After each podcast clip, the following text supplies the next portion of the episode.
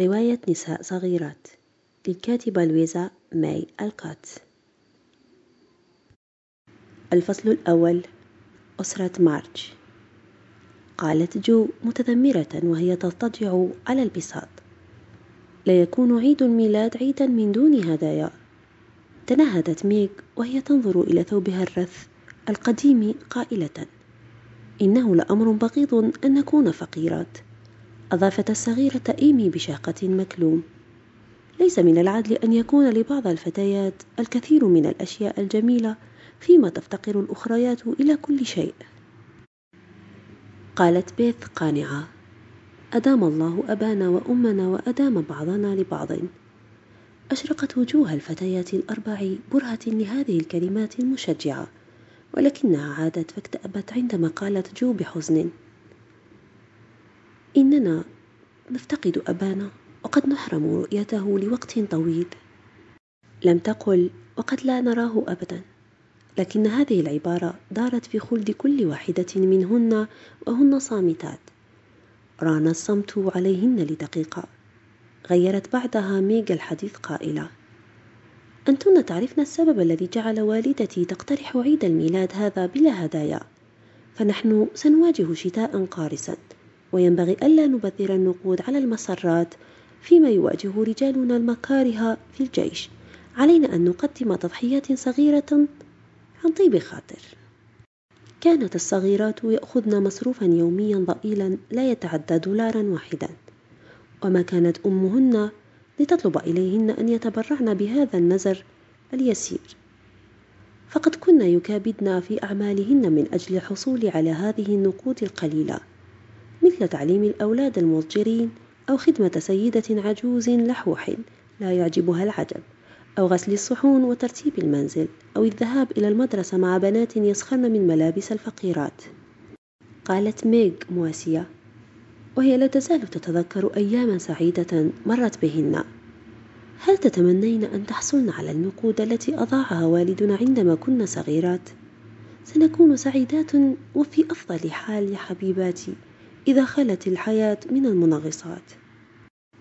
جلست الأخوات الأربع يحكن شيئا على ضوء الشفق فيما كان ثلج كانون الأول يتساقط بهدوء والنار تتأجج داخل الغرفة القديمة والمريحة رغم بساطة أثاثها. كانت هناك لوحة أو اثنتان معلقتان على الحائط وكتب تملأ فجوات الجدار وأزهار عيد الميلاد تتفتح في النوافذ فيما يخيم جو من السكينة. كانت أكبرهن مارغريت في السادسة عشر من عمرها. جميلة وممتلئة. لها عينان واسعتان وشعر بني ناعم وغزير. ولها فم عذب ويدان بيضاوان تزهو بهما. وكانت جو ابنة الخامسة عشرة طويلة نحيلة بنية الشعر يذكرنا شكلها بالمهر لطول أطرافها.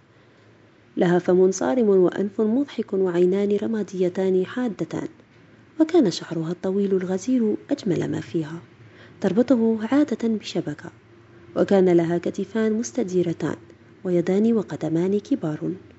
كانت تنظر باستخفاف إلى ملابسها وكان منظرها غير مريح كفتاة تتحول بسرعة كارهة إلى سن النضج. أما إليزابيث أو بيث كما يدعوها الجميع. فهي في الثالثة عشر من عمرها ذات شعر وردي ناعم وعينين مشرقتين وكانت تتحلى بطبع خجول وصوت حي وتعبير رقيق وكانوا يسمونها تحببا ماوس الفأرة أما والدها فكان يدعوها الهادئة الصغيرة وهي تسمية كانت تناسبها فعلا. أما صغر الشقيقات إيمي فقد كانت تعتبر نفسها الأكثر أهمية من بينهن. كانت ذات بشرة بيضاء كالثلج وعينان زرقاوين وشعر أصفر مجعد يلامس كتفيها. وكانت تنظر إلى نفسها على أنها شابة تعي ما تفعل. دقت الساعة السادسة وراحت كل واحدة منهن تقوم بعمل ما فأمهن على وشك المجيء وعليهن أن يرحبن بها أيما ترحيب. قالت جو ينبغي أن تحصل أمي على زوج جديد من الجوارب. وقالت بيث علي أن أعطيها جزءا من مصروفي. تأثرت إيمي قائلة كلا أنا التي سأعطيها. قالت ميك أنا الكبرى. فقاطعتها جو قائلة أنا رجل العائلة الآن. أبي مسافر وقد أوصاني قبل رحيله أن أعتني بوالدتي. قالت بيث لا ينبغي أن نختلف في هذه المناسبة السعيدة. فكل واحدة منا ينبغي أن تمنحها شيئا في عيد الميلاد. وراحت كل واحدة منهن تعلن عن هديتها. هذه قفاز وأخرى حذاء والثالثة منديل والرابعة زجاجة عطر. واتفقن على أن يفاجئن أمهن بما سيقدمن لها. دخلت الأم وكانت سيدة طويلة القامة نبيلة الملامح. قالت الأم بحبور كم أنا سعيدة لمرحكن يا بناتي كيف حالكن اليوم؟ وبعد أن تفقدتهن واحدة واحدة قالت هيا لدينا الكثير لنفعله اليوم. وما إن جلست على كرسيها لتستريح حتى راحت الفتيات يتنقلن ما بين الردهة والمطبخ لتحضير العشاء.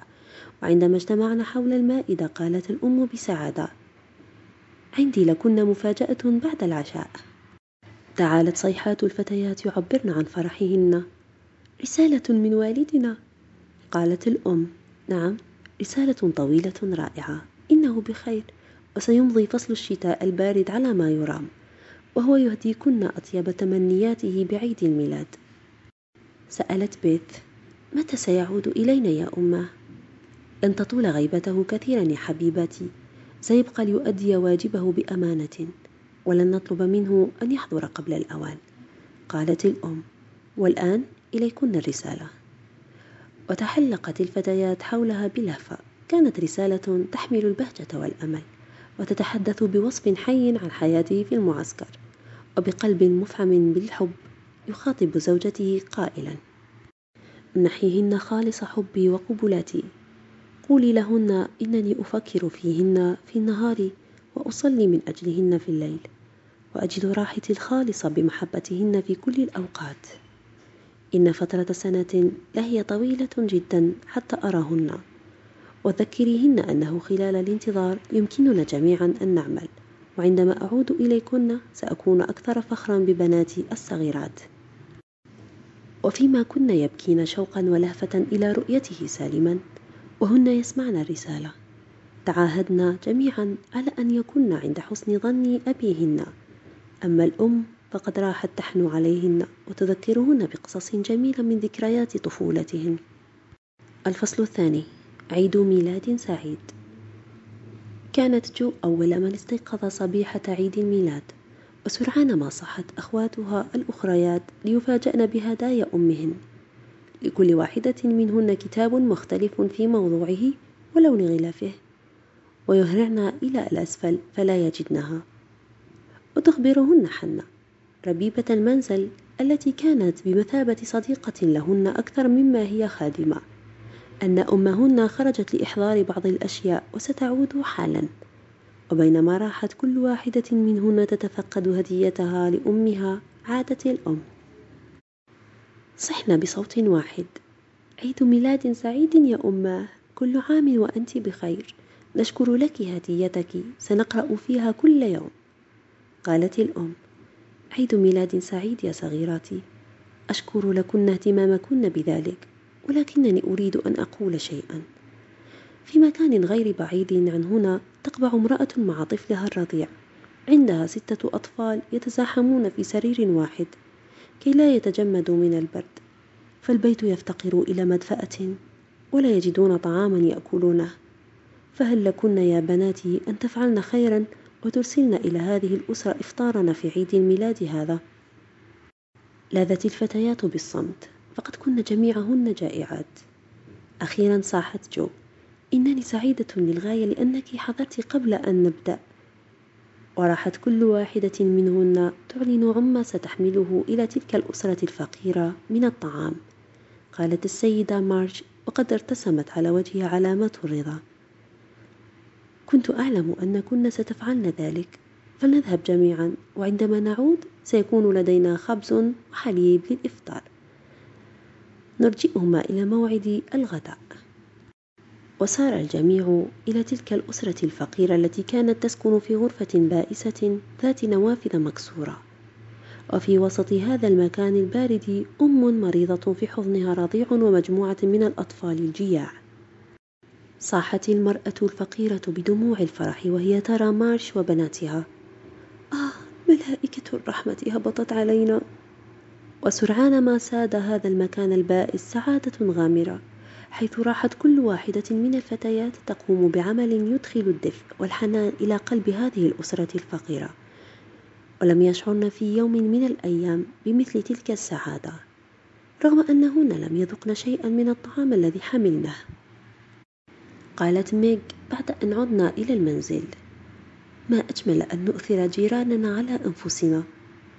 وراحت الفتيات يجمعن هداياهن لمفاجأة أمهن.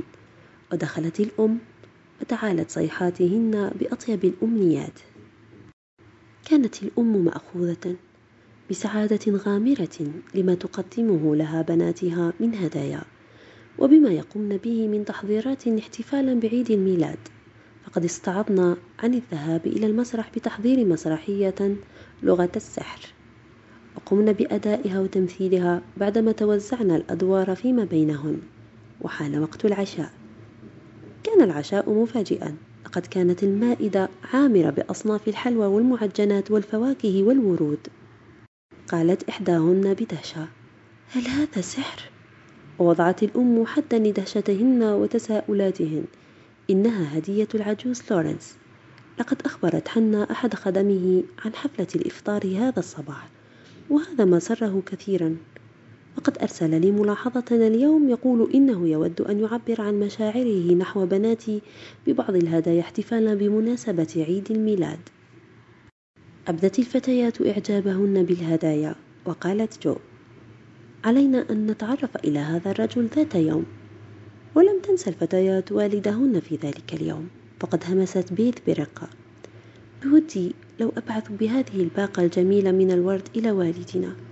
أخشى ألا تتاح له فرصة للاحتفال بالعيد. الفصل الثالث.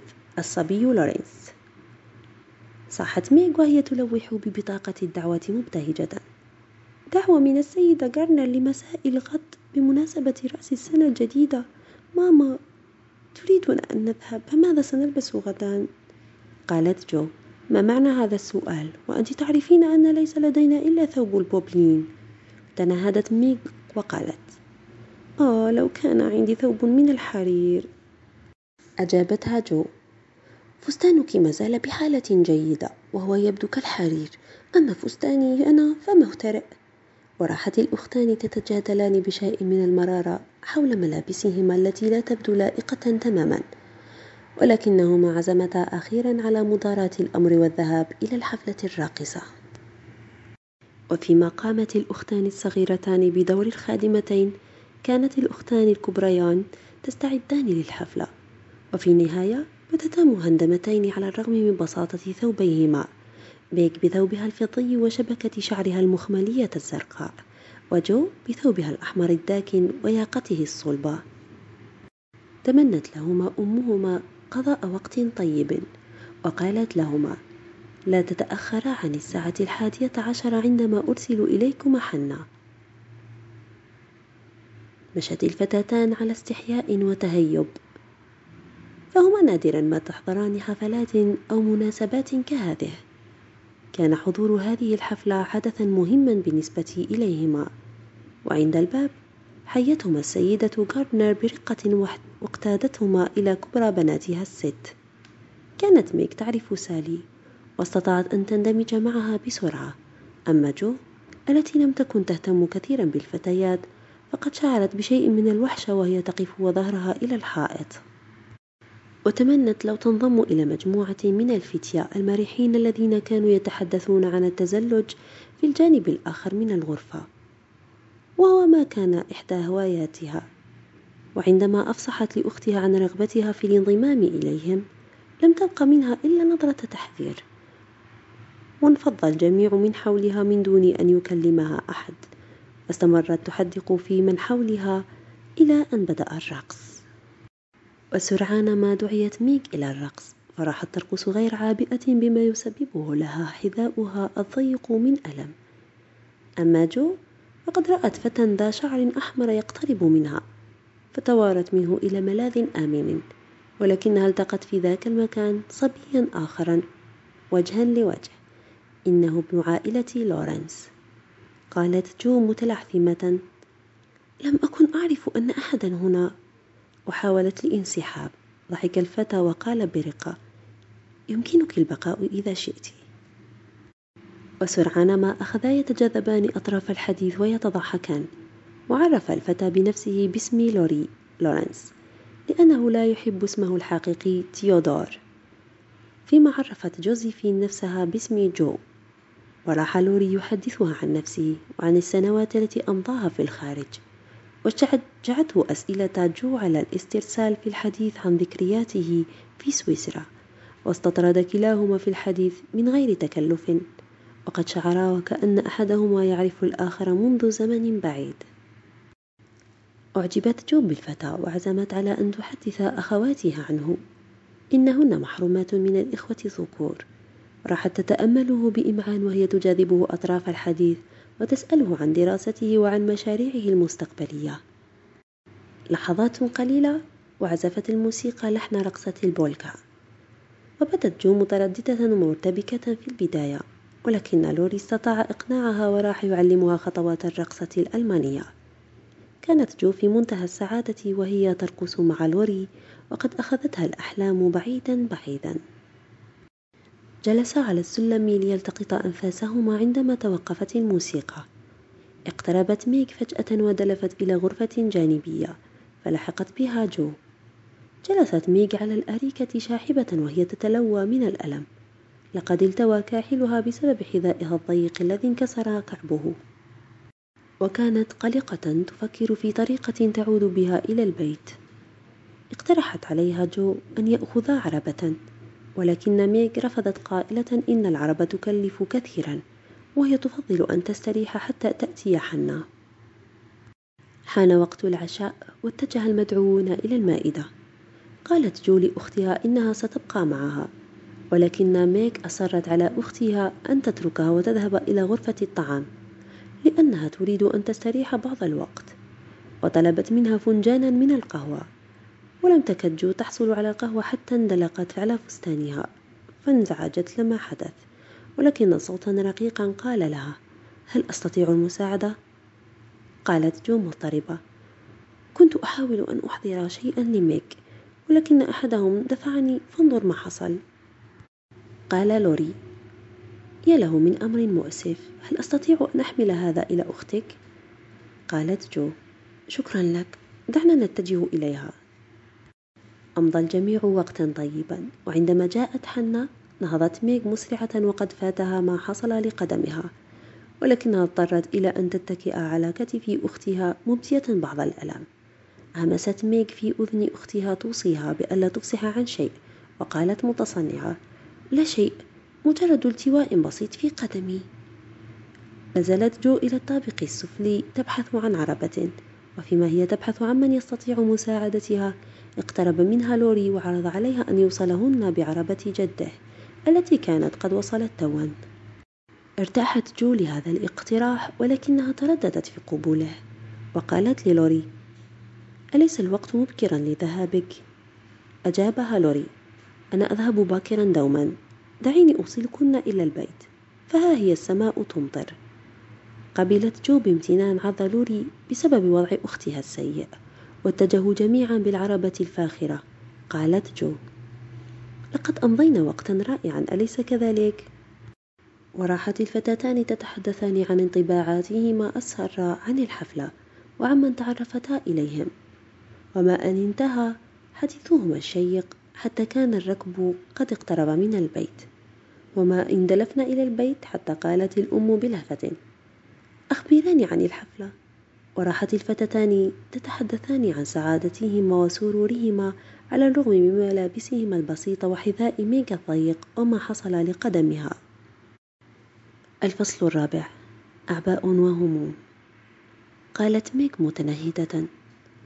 ما أصعب أن نحمل أشياءنا ونمضي في الصباح الذي يلي الحفلة. أجابتها جو. أتمنى لو أن كل الأوقات عيد ميلاد أو أعياد رأس السنة.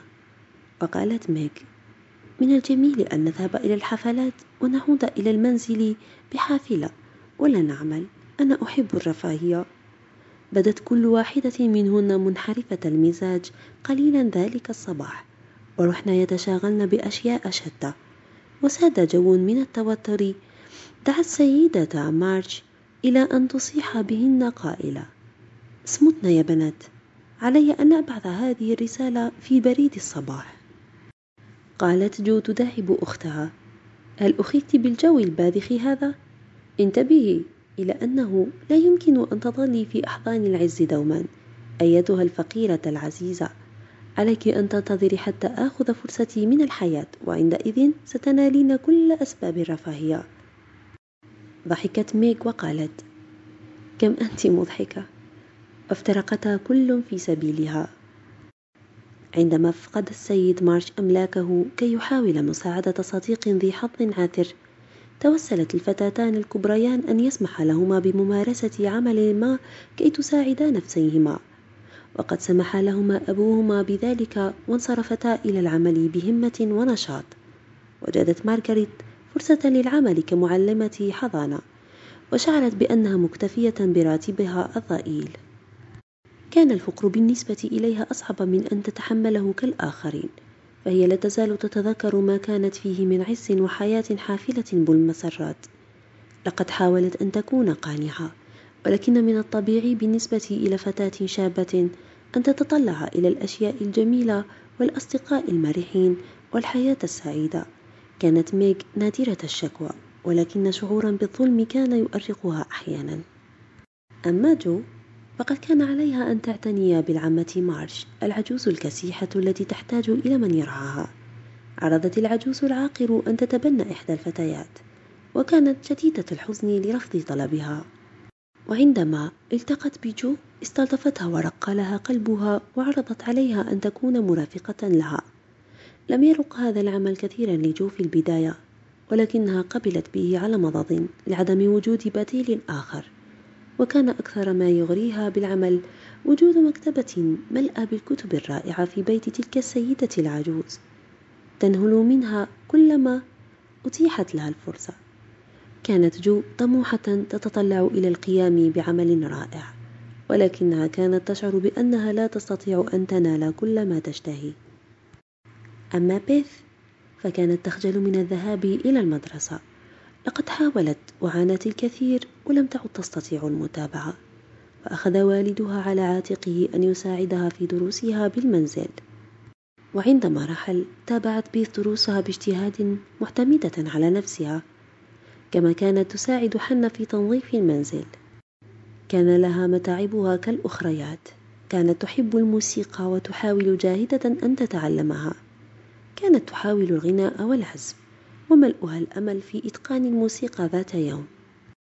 أما إيمي الصغيرة لم يكن يشغلها سوى أنفها المشوه المسطح الذي تعرض لحادثة عندما أوقعتها أختها جو عرضا وهي صغيرة. إنها فتاة موهوبة شغوفة بالرسم وكانت شقيقاتها يدعونها رافائيل الصغير. كانت ميغ محل ثقة إيمي. في حين كانت جو محل ثقة بيث رغم اختلاف الطباع. قالت ميغ بشيء من الضجر وهن جالسات في المساء معا يحكن الملابس. أما عند إحداكن ما ترويه لنا؟ لقد كان يوما مضجرا وأنا أتلهف على شيء من التسلية. انبرت جو تحكي ما جرى لها في هذا اليوم مع مخدومتها عندما ضبطتها وهي تقرأ في كتاب راعي أبرشيات ويكفيلد. وكيف طلبت إليها أن تستمر في القراءة وتقرأ لها رغم أنها لم تكن تفهم الكثير مما تسمع؟ وراحت ميغ تقص حكاية أخرى جرت معها في عملها ذلك النهار وأدلت الصغيرة إيمي بدلوها وراحت تحكي واقعة حدثت لها في المدرسة. وكيف تعرضت زميلة لها لعقوبة شديدة جراء ذنب صغير اقترفته؟ وجاء دور الصغيرة بيث لتدلي بدلوها. وروت لأخواتها واقعة شاهدتها ذلك الصباح قالت بيث. عندما ذهبت لأحضر بعض المهار لحنا كان السيد لورنس في محل لبيع السمك. لم يكن يراني لأنني كنت خلف برميل وكان مشغولا بالحديث مع السماك. دخلت امرأة فقيرة بأسمال بالية وسألت السماك أن تنظف له محله مقابل القليل من السمك لأطفالها الجياع.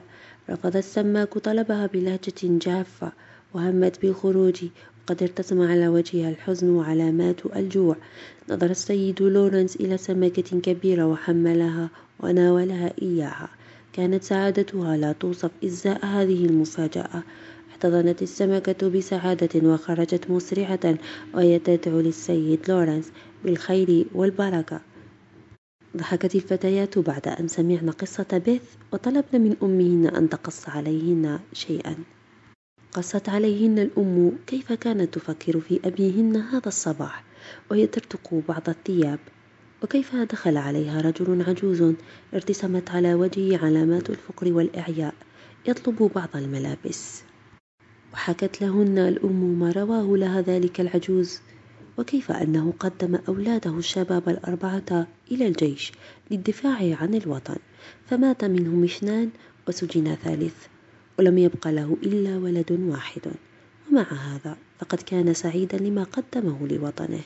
قالت الأم لقد شعرت بالخجل من نفسي لقد أعطيت الوطن رجلا واحدا واعتقدت أن هذا كثير جدا في حين أنه قدم للوطن أربعة من دون منة. الفصل الخامس حسن الجوار. سألت ميغ شقيقتها جو وهي تراها تدب بحذائها المطاطي وقد وضعت قلنسوة على رأسها وحملت مكنسة طويلة بيد ومجرفة باليد الأخرى. ماذا بربك تنوين أن تفعلي يا جو؟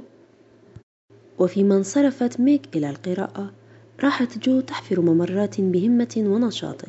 وسرعان ما حفرت ممرا حول الحديقة بكاملها يفصل ما بين منزل مارش ومنزل السيد لورينس وفيما كان المنزل الأول يبدو شاحب المظهر كان الآخر عبارة عن دار غناء تنطق بالعز والرفاهية. ولكم ودت جو أن تقتحم هذا العالم السحري وتتعرف إلى ابن لورنس فهي تتوق إلى رؤيته مجددا منذ أن التقته في الحفلة. وقد خططت بكل الوسائل كي يكونا صديقين. افتقدته بعدما ظل فترة لا يظهر. واعتقدت أنه ربما رحل ولكنها رأت وجهه ذات مرة يطل من النافذة. كانت نظراته تنم عن حزن قالت جو في نفسها. ذاك الفتى يفتقر إلى المجتمع والمرح. إن جده لا يعرف مصلحته ويعزله وحيدا. إنه بحاجة إلى شاب مليء بالحيوية. لكم أود أن أصعد إلى السيد المبجل وأخبره بذلك. أسعدت هذه الفكرة جو التي كانت تحب القيام بأعمال جريئة ولم تكن الوسيلة تعوزها. واستطاعت أن تلتقي لوري بالفعل بدا لوري شاحبا فسألته جو عن صحته. أجابها بأنه أفضل الآن بعد وعكة برد أصابته وقد أقعدته أسبوعا في البيت. وجرى بينهما حديث ودي وتواعدا على اللقاء بعد أن تستأذن جو والدتها. وسرعان ما عادت جو ودلفت إلى القصر وقالت للوري بمرح ها أنا ذا أفي بوعدي أمي تبعث إليك بتحياتها وتتمنى أن أفعل شيئا من أجلك وميك أرسلت لك بعض الحلوى في حين أصرت بيت على أن أحضر قطتها الصغيرة لعلها تدخل المسرة على قلبك. وراحت تعيد ترتيب الغرفة وتوضب أثاثها وهي تحادث لوري. واستطاعت في لحظات أن تضفي على المكان جوا مختلفا. كان لوري سعيدا بما تفعله جو. وجلسا على مقعد وثير وراحا يتجاذبان أطراف الحديث. كان لوري مريضا ووحيدا وقد أحس بسعادة كبيرة لما غمرته به من حنان كان يفتقر إليه. وطلبت إليه جو أن يأتي لزيارتهن. وقالت له مشجعة إن أمي إنسانة رائعة وسوف تغمرك بالحب والحنان سنمضي أوقاتا ممتعة معا. ثم ما لبثت أن تساءلت ألا يسمح لك جدك بالذهاب؟ أعتقد أنه سيسمح لي إذا ما طلبت منه أمك ذلك. إنه كريم جدا وهو يسمح لي أن أفعل ما أريد لكنه يخشى أن أزعج الغرباء. قالت جو ولكننا لسنا غرباء نحن جيران. ونريد أن نتعرف إليك. وشكى إليها لوري جو الوحدة الذي يعيش فيه في قصر جده. فحثته على الخروج من هذه العزلة وزيارة أماكن كثيرة وقالت له مشجعة سيكون لك أصدقاء كثيرون لا بأس أن تكون خجولا الآن فهذا أمر لن يطول. وراحا يتحدثان في أمور شتى حتى وصلا إلى الحديث عن الكتب حيث اكتشفا أن هواية المطالعة تجمع بينهما. واقترح لوري أن يريها مكتبة جده. كانت غرفة المكتبة مملوءة بالكتب وشتى أنواع الطنافس والتحف الغريبة. قالت جو وهي تغوص في كرسي من المخمل متنهدة. يا للثراء أظن أنك أسعد فتى في العالم يا لوري. ويقرع الجرس وتنهض جو فجأة بشيء من الهيبة وتقول إنه جدك.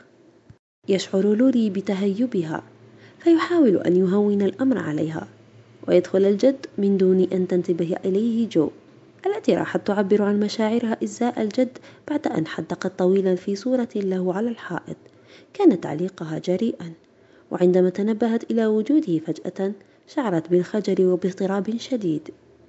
وودت لو تستطيع الهروب ولكن نظرات الجد الحانية سرعان ما بددت الكثير من اضطرابها. قال لها الجد بعد لحظات من الصمت. إذا فأنت لا تخافين مني أليس كذلك؟ ليس كثيرا يا سيدي. وأنت لا ترينني وسيما كجدك؟ ليس تماما يا سيدي. ومع هذا فأنت تحبينني؟ نعم أحبك يا سيدي. أعجب الرجل النبيل بالجواب فضحك ومد يده مصافحا وقال وهو يتفحص وجهها مومئا برأسه. لديك روح جدك. وإن كان وجهك لا يشبهه. كان رجلا رائعا وعزيزا علي. كان شجاعا وأمينا وكنت فخورا بصداقته. شعرت جو بالراحة عندئذ وقالت شكرا يا سيدي. وراح الجد يحادثها برقة ويسألها عن حال أمها وقال إنه سيزورها ذات يوم. وقرع الجرس معلنا وقت شرب الشاي فقال الجد هيا لنحتفل بعلاقة حسن الجوار. ومد ذراعه ليصطحبها إلى قاعة الشاي على طريقة النبلاء التقليدية. لم يفت الجد وهو يحتسي الشاي أن يراقب الفتى والفتاة وما طرأ على حفيده من تغيرات. لقد صار وجهه ينبض بالحياة والنور وطبعه يتدفق بالحيوية وضحكته تشع بالمرح. وبعد تناول الشاي اصطحب لوري صديقته جو إلى المستنبت الزجاجي الذي بدا لها شيئا أشبه بالسحر. وفيما كانا يسيران وسط الأشجار والنباتات التي تخلب الألباب كان لوري يقطف بعض الورود والأزهار حتى تجمعت في باقة قدمها إليها قائلا أرجو أن تعطي هذه لأمك ودخلا إلى قاعة الاستقبال حيث كان السيد لورينس يجلس عند المدفأة ولفت نظر جو بيانو ضخم كان ينتصب في الغرفة وسألت ملتفتة إلى لوري هل تعزف؟ وألحت عليه أن يعزف لها مقطوعة ما. وعزف الفتى عزفا بدا لجو رائعا. جاء الجد إليهما وشكر لجو تشجيعها لحفيده على العزف وعبر عن امتنانه لها آملا أن تزورهما ثانية وطلب إليها أن تنقل تحياته إلى أمها. ودع الفتى فتاته متمنيا لها ليلة طيبة واعدا إياها بزيارة لأسرتها عندما يبل تماما من مرضه. عندما حدثت جو أهلها عن مغامرتها بعد ظهر ذلك اليوم شعر الجميع برغبة في زيارة جماعية للقصر حيث كان لكل فرد أسبابه لمثل هذه الزيارة. لاحظت جو قبل خروجها من دارة آل لورنس أن الجد لم يكن سعيدا جدا لعزف حفيده وهذا ما دفعها إلى أن تسأل أمها عن سر ذلك. فقالت لها الأم ربما يعود ذلك إلى أن والد لوري قد أحب شابة إيطالية موسيقية ولم يكن الجد سعيدا بذلك.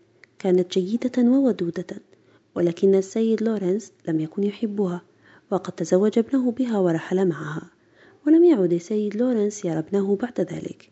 ومات الأبوان عندما كان لوري صغيرا فعاش في كنف جده ولعل الجد يخشى أن يفقد حفيده. وهذا ما جعله حذرا.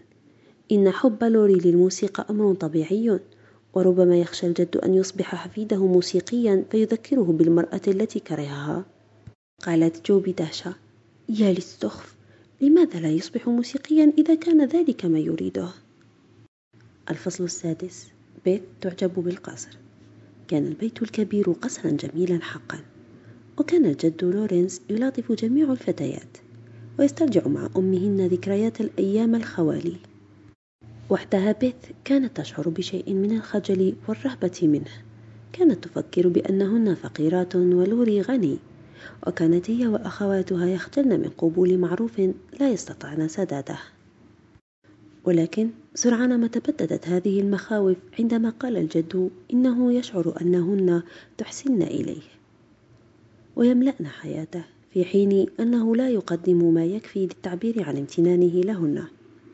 ما أجمل الأوقات التي كن يمضينها في القصر وما أكثر المباهج والمسرات كانت كل واحدة منهن تجد ما تتمناه حتى إن ميغ أطلقت على القصر اسم قصر النعيم وكن يتصرفن أثناء وجودهن فيه وكأنهن في بيتهن. اعتقدت بيث أن الجد لورنس لا يرغب في أن يعزف أحد على البيانو. لكن الجد عرف كيف يلاطفها ويداري مشاعرها ويدعوها إلى العزف وألح على دعوتهن إلى الحضور إلى القصر في أي وقت يرغبن وعندما أحست بث بالإطمئنان والامتنان وأعربت عن رغبة الجميع في الحضور وعن رغبتها الشديدة في العزف وجدت نفسها تعصر يده بشدة معبرة عن خالص مشاعر الود تجاهه. قال الجد بحنو بعد أن لمس شعرها. كانت لي فتاة لها مثل عينيك ليبارك الله حلوتي. غنت بيث بسعادة غامرة في تلك الليلة وأشاعت جوا من المرح في البيت كله. وفي اليوم التالي سارعت إلى القصر بعد أن غادره الجد والفتاة لتشبع هوايتها وتعطشها للموسيقى التي كانت تعشقها. كانت تطير فوق أجنحة السعادة عندما جاءت حنا ظهرا لتأخذها إلى البيت لتناول طعام الغداء. قالت بيت لأمها بعد بضعة أسابيع من تلك الزيارة الأولى المشهودة للقصر. أمي أريد أن أصنع للسيد لورنس زوجا من الأخفاف. إنه رجل لطيف جدا وأنا أريد أن أعبر له عن شكري. قالت الأم نعم يا حبيبتي سيسره هذا كثيرا وهي طريقة لطيفة للتعبير عن امتنانك له وراحت بيث تعمل بدأب لإنجاز هذا العمل تساعدها في ذلك ميغ وجو. وبعدما أتمت صنع الخفين بعثت بهما مع رسالة قصيرة إلى الجد لورينز. وضعتها بمساعدة لوري على مكتب الجد ذات صباح قبل أن يصحو من نومه. ظلت بيث طوال يومين تترقب بلهفة رد فعل السيد العجوز على الرسالة. وأخيرا وصلتها رسالة من الجد لورينز. صاحت شقيقاتها بفرح غامر وهن يقولن لها انظري انظري. نظرت بيث مذهولة فوجدت بيانو صغيرا وفوقه رسالة كتب عليها الآنسة إليزابيث مارش. قالت بيث مضطربة وقد أذهلتها المفاجأة. اقرئي أنت الرسالة يا جو. وأخفت وجهها في ثوب في ثوب أختها لشدة سعادتها وخجلها. فتحت جو الرسالة وقرأت. الآنسة مارش العزيزة. كان لدي الكثير من الأخفاف في حياتي. ولكنني لم أنتعل أبدا زوجا يناسب قدمي كهذا. يا زهرتي المفضلة هديتك سوف تذكرني دوما بالإنسانة النبيلة التي قدمتها لي. أحب أن أسدد لك ما علي ولذا أعلم أنك ستسمحين للنبيل العجوز أن يبعث إليك بشيء. كان في يوم من الأيام ملك حفيدته الصغيرة التي فقدها مع تمنياتي القلبية وخالص شكري صديقك الممتن وخادمك. جيمس لورنس. قالت جو وهي تحاول أن تهدئ أختها بيث التي بدا عليها الاضطراب. هذا شرف تفتخرين به. لقد كان الجد مولعا بحفيدته واحتفظ بكل حوائجها. فكري كم هي ثمينة وهديته حين قدم لك البيانو الذي كان لها. قالت إيمي معقبة على الرسالة بتأثر كبير. فكري فقط في خاتمة رسالته خادمك المطيع جيمس لورنس. قالت حنا. هيا جربيه يا حلوتي. أسمعينا صوت البيانو. وما كادت جو تقترح على بيث أن تذهب لتشكر للسيد لورنس هديته حتى انتصبت بيث شاقة طريقها إلى قصره واتجهت فورا إلى غرفة المكتب. كانت تريد أن تقول أشياء كثيرة ولكن نظرات الجد الحانية أنستها كل شيء ولم تجد نفسها إلا وذراعها تعانقانه وهي تقبله. وأحس الجد وهو يجلسها على ركبته كأنه استعاد حفيدته. الفصل السابع. إيمي تتعرض للمهانة. قالت إيمي ذات يوم وهي تتابع لوري ممتطيا جواده ويضربه بصوته. لو أن لدي قليلا من المال الذي ينفقه على ذلك الحصان. واعترفت إيمي لشقيقتها بأنها في حاجة ماسة إلى المال لتفي ببعض التزاماتها. فتحت ميغ حقيبتها وأعطت بعض المال كي تشتري ما تريد وتسدد ما عليها. وفي اليوم التالي تأخرت إيمي في الذهاب إلى المدرسة قليلا حيث لم تستطع أن تقاوم إغراء عرض ما اشترته من ثمار الليمون. وسرعان ما سر الخبر في المدرسة بين زميلاتها اللواتي تقاطرن إليها. وثار الحسد في نفوس بعضهن لا سيما جيني سنو التي كانت تعير إيمي من قبل. وأدى بها الحسد إلى أن تشكوها إلى المدرس السيد ديفيس واشية إليه أن إيمي قد جمعت ثمار الليمون في درج مقعدها. قال المدرس بغضب إن ثمار الليمون مادة محظورة. وأعلن أنه سيعاقب من يخرق النظام ثم طلب إلى إيمي أن تحضر كل ما في مقعدها من ثمار وتلقي بها من النافذة. احمر وجه إيمي خجلا وحارت فيما تفعل. التفت الأستاذ إلى الفتيات معنفا وراح يتحدث بصرامة عن احترام النظام. ولم تشفع لإيمي نظرات التضرع فقد أصر الأستاذ على معاقبتها. أحست إيمي بمهانة جارحة لم تشعر بمثلها في حياتها جراء تعرضها لعقوبة جسدية وأدبية أمام زميلتها. وبعد أن انتهت عقوبة إيمي رمقت أستاذها السيد ديفنز بنظرة لوم حادة وهي تخرج صامتة من الصف. وانتزعت أشياءها وخرجت عازمة على ألا تعود. وعندما وصلت إلى البيت كانت في غاية الحزن والأسى. انزعجت شقيقاتها لما حدث ولم تملك السيدة مارش إلا أن تواسيها ببضع كلمات. لم يلاحظ خروج إيمي من المدرسة إلا بعض زميلاتها ولكن السيد ديفيس كان عصبيا على نحو غير عادي بعد ظهر ذلك اليوم. وقبل أن تغلق المدرسة أبوابها وصلت جو حاملة رسالة من أمها إلى المدرسة وراحت تجمع حاجات أختها. قالت السيدة مارش في ذلك المساء أنا لا أقر العقوبة الجسدية وبخاصة للبنات. وأذنت لابنتها أن تأخذ إجازة من المدرسة على أن تدرس كل يوم مع شقيقتها بيث. ومع هذا فقد وبخت ابنتها لأنها خرقت الأنظمة. وإن كانت لا تقر أسلوب العقوبة التي تعرضت له. الفصل الثامن. جو تقابل الشيطان. تأهبت الأختان الكبريان ميغ وجو لمغادرة المنزل والذهاب إلى المسرح بعد تلقيهما دعوة من لوري لمشاهدة مسرحية القلاع السبع. ولما علمت إيمي بذلك طلبت إليهما أن يصطحباها معهما. فرفضت الأختان اصطحابها لأنها لم تكن مدعوة. ولأن ذهابها معهما قد يحرج لوري. توسلت إليهما إيمي بحرارة ولكن جو رفضت بإصرار. في حين قالت لها ميغ بوسعك أن تذهبي مع بيث وهانا الأسبوع المقبل. بكت إيمي متوسلة ولكن دموعها ذهبت سدى. وعندما شعرت بعبث توسلاتها قالت لجو محتدة ستندمين على ذلك يا جو مارش كانت المسرحية رائعة بزخارفها وأجوائها وممثليها ولكن ذلك لم يمنع جو من أن تشعر بغصة وهي تفكر. ماذا تستطيع إيمي أن تفعل كي تجعلها تندم؟ عندما عادت الأختان من المسرح إلى البيت كانت إيمي تقرأ في كتاب وكانت ملامح وجهها تدل على أنها لا تزال مكسورة الخاطر. بعد ظهر اليوم التالي تفقدت جو مكتبتها فلاحظت أنها تنقص كتابا. سألت شقيقاتها الثلاث اللواتي كن مجتمعات معا عن الكتاب فنفت ميغ وبيث معرفتهما به. في حين سكتت إيمي وجهت جو السؤال مباشرة إلى إيمي فأنكرت أنها أخذته وسرعان ما نشبت مشادة بين الأختين وأمام إصرار جو التي كانت حريصة على الكتاب وعلى إكمال تأليفه قبل عودة والدها اعترفت إيمي بأنها أحرقته تشفيا من موقف جو بالأمس. صاحت جو وهي تبكي غاضبة وحزينة معا. وقد أخذت تهز كتفي إيمي بيديها. أنت فتاة شريرة شريرة. لن أغفر لك هذا أبدا.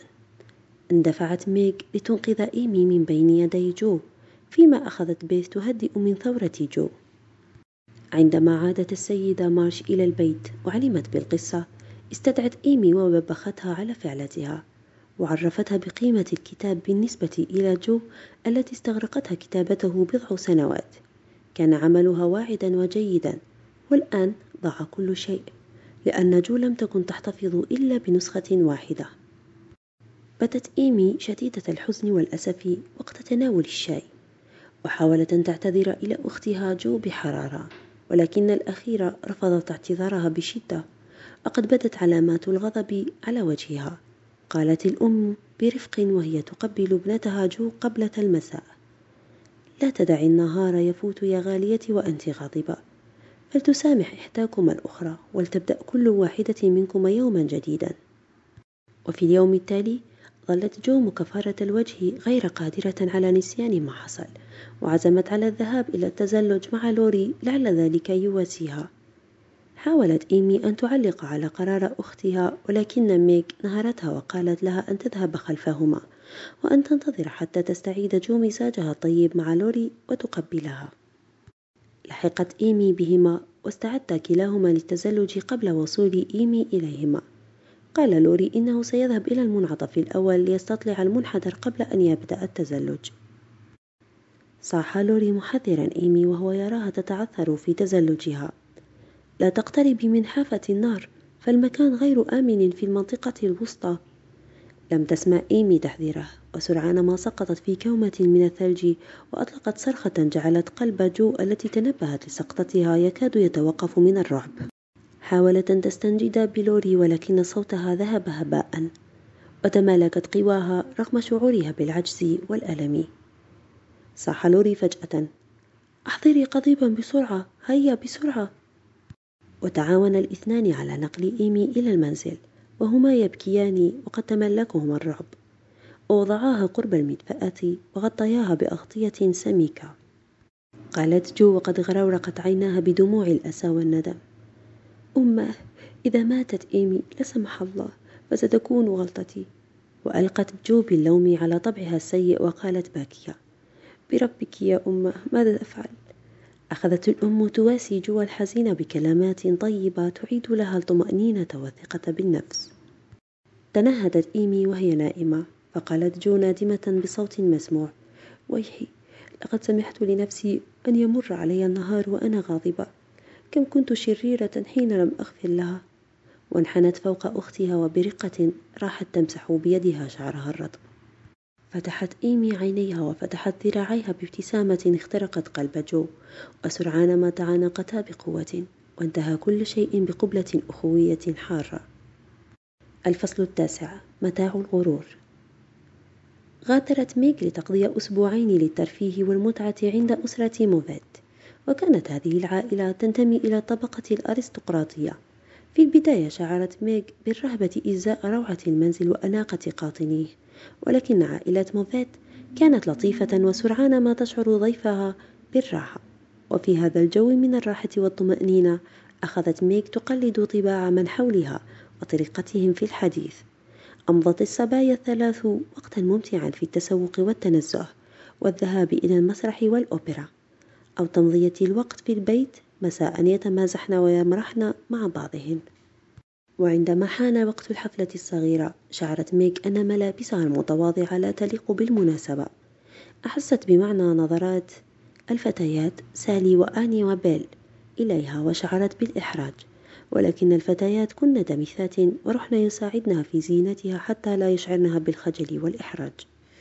شعرت ميغ بالأسى لفقرها ولكن أساها سرعان ما تبدد عندما وصلتها باقة من الأزهار هدية من لوري. وشعرت بسعادة أكبر وهي توزع الورود والأزهار على رفيقاتها. استمتعت بليلتها تلك خاصة بعد أن رقصت ما فيه كفاية. وفيما كانت تنتظر شريكها في الرقص الذي ذهب ليحضر لها قطعة من الثلج سمعت في الجانب الآخر من الجدار المغطى بالأزهار كلاما فيه الكثير من السخرية والطعن بها وبأسرتها. أثار هذا الكلام غضبها وحنقها ولكنها استعانت بكبريائها لإخفاء مشاعرها الدفينة. وفيما هي على هذه الحال من الكرب والخجل. اقتربت منها الآنسة بيل وقالت لها إنها أرسلت دعوة إلى صديقها السيد لورينز لحضور حفلة يوم الخميس ولكن ميغ أفهمتها أن لوري ليس صديقها. وهنا تدخلت سالي محاولة تغيير مجرى الموضوع. وسألتها عما ستلبس في الحفلة. وشعرت ميغ مرة أخرى بالإحراج. ولكن بيل ألحت عليها أن تقبل ارتداء ما يناسبها من ثياب. وفي ليلة الخميس كرست بيل نفسها مع خادمتها لجعل ميغ تبدو فتاة رائعة في أحسن حلة وأبهى زينة. وعندما أوصلتها بيل إلى قمة ما تريد قالت لها تعالي وأظهري نفسك. وراحت ميغ تخطو بثوبها الجميل وزينتها البهية مستمتعة بالنظرات الحاسدة من حولها. قالت لها سالي أنت جميلة جدا وتبدين كآنسة فرنسية ولكن حاذري أن تتعثري نزلت مارغريت السلم وانضمت إلى حيث تجمع عدد من الضيوف وأفراد عائلة موفيت. أصابت الدهشة كثيرات ممن لم يعرنها انتباها من قبل. وكذلك بات كثير من السادة الذين لم يعيروها اهتماما يطلبون التعرف بها. وفيما كانت ميغ تلوح بمروحتها وتضحك إذا بها وجها لوجه أمام لوري. كان يحدق فيها بدهشة ظاهرة وبعدم رضا. انحنى لها وابتسم ولكن شيئا ما في عينيه جعلها تحمر خجلا وتتمنى لو أنها كانت ترتدي ثوبها القديم. فقالت له أنا سعيدة بقدومك. كنت أخشى ألا تأتي. جو أرادتني أن أحضر وأخبرها كيف كان مظهرك. وماذا ستقول لها؟ تساءلت ميك بشيء من الضيق. سأقول لها إني لم أعرفك لأنك تبدين أكبر من سنك ولم تعودي أنت. يا للسخف الفتيات ألبسنني كي أمرح ألا تحبني كذلك؟ أجابها لوري بطلاقة فظة لا. انزعجت ميغ من طريقة تعبيره التي خلت من أية علامة من علامات أدبه المعتادة. فقالت مغتاظة وهي تغادر مكانها أنت أوقح فتى رأيته؟ ومشت إلى النافذة كي تستشعر شيئا من البرودة وسرعان ما اقترب منها لوري شاعرا بالندم وقال لها أرجو أن تغفري لي وقاحتي وأن تقبلي بالرقص معي. تعالي. ومد إليها يده ابتسمت ميغ ومشيا معا بعيدا. ورجت ألا يخبر أحدا من أهلها عن ثوبها في تلك الليلة وقالت إنها ستخبرهن بنفسها. وفيما هما يتجاذبان أطراف الحديث بثقة ومودة اقترب منهما تيد موفيت ليطلب يد ميغ للرقص. فتركها لوري ولم يتدخل إلا عندما أسرفت ميغ في تناول المشروبات الروحية. شعرت ميغ بالمرض طوال اليوم التالي وعادت في يوم السبت إلى بيتها وهي تشعر بالراحة والسكينة. وراحت تقص على شقيقاتها مغامراتها مبتهجة وتحدثهن عن الأوقات السعيدة التي أمضتها. ولكن ما إن مضت شقيقاتها الصغريات إلى النوم. حتى ذهبت إلى حضن أمها لتعترف بكل الأشياء الشنيعة التي اقترفتها لدى أسرة موفيت وراحت تروي لها كل ما حدث بالتفصيل. قالت الأم تلوم نفسها لم يكن من الحكمة أن أسمح لك بالذهاب إلى أناس لا أعرف عنهم إلا القليل. أناس يفتقدون التهذيب ولديهم الكثير من الأفكار المبتذلة. أطرقت ميغ تفكر فيما فعلت وفيما سمعت ثم سألت أمها أحقا لديك خطط كما قالت السيدة موفيت؟ قالت الأم. نعم يا عزيزتي لدي الكثير من الخطط وكل الأمهات لديهن خطط. وكل خطتي تختلف عما تفكر فيه السيدة موفيت. أريد لبناتي أن يكن جميلات وطيبات وأن يكن موضع إعجاب وحب واحترام وأن يعشن حياة سعيدة وأن يتزوجن زيجات عاقلة. أنا ووالدكن على ثقة بأن بناتنا سواء كن عازبات أو متزوجات سيكون فخرا لنا وراحة لحياتنا. صحت ميغ وجو معا. سنكون كذلك يا أمة. نقسم لك أننا سنكون كذلك. الفصل العاشر. نادي بيكويك. حل الربيع وحلت معه مباهج جديدة. ومع تفتح الأزهر كان لابد من العناية بالحديقة الصغيرة. وراحت الشقيقات الأربع يولين اهتمامهن للعناية بها.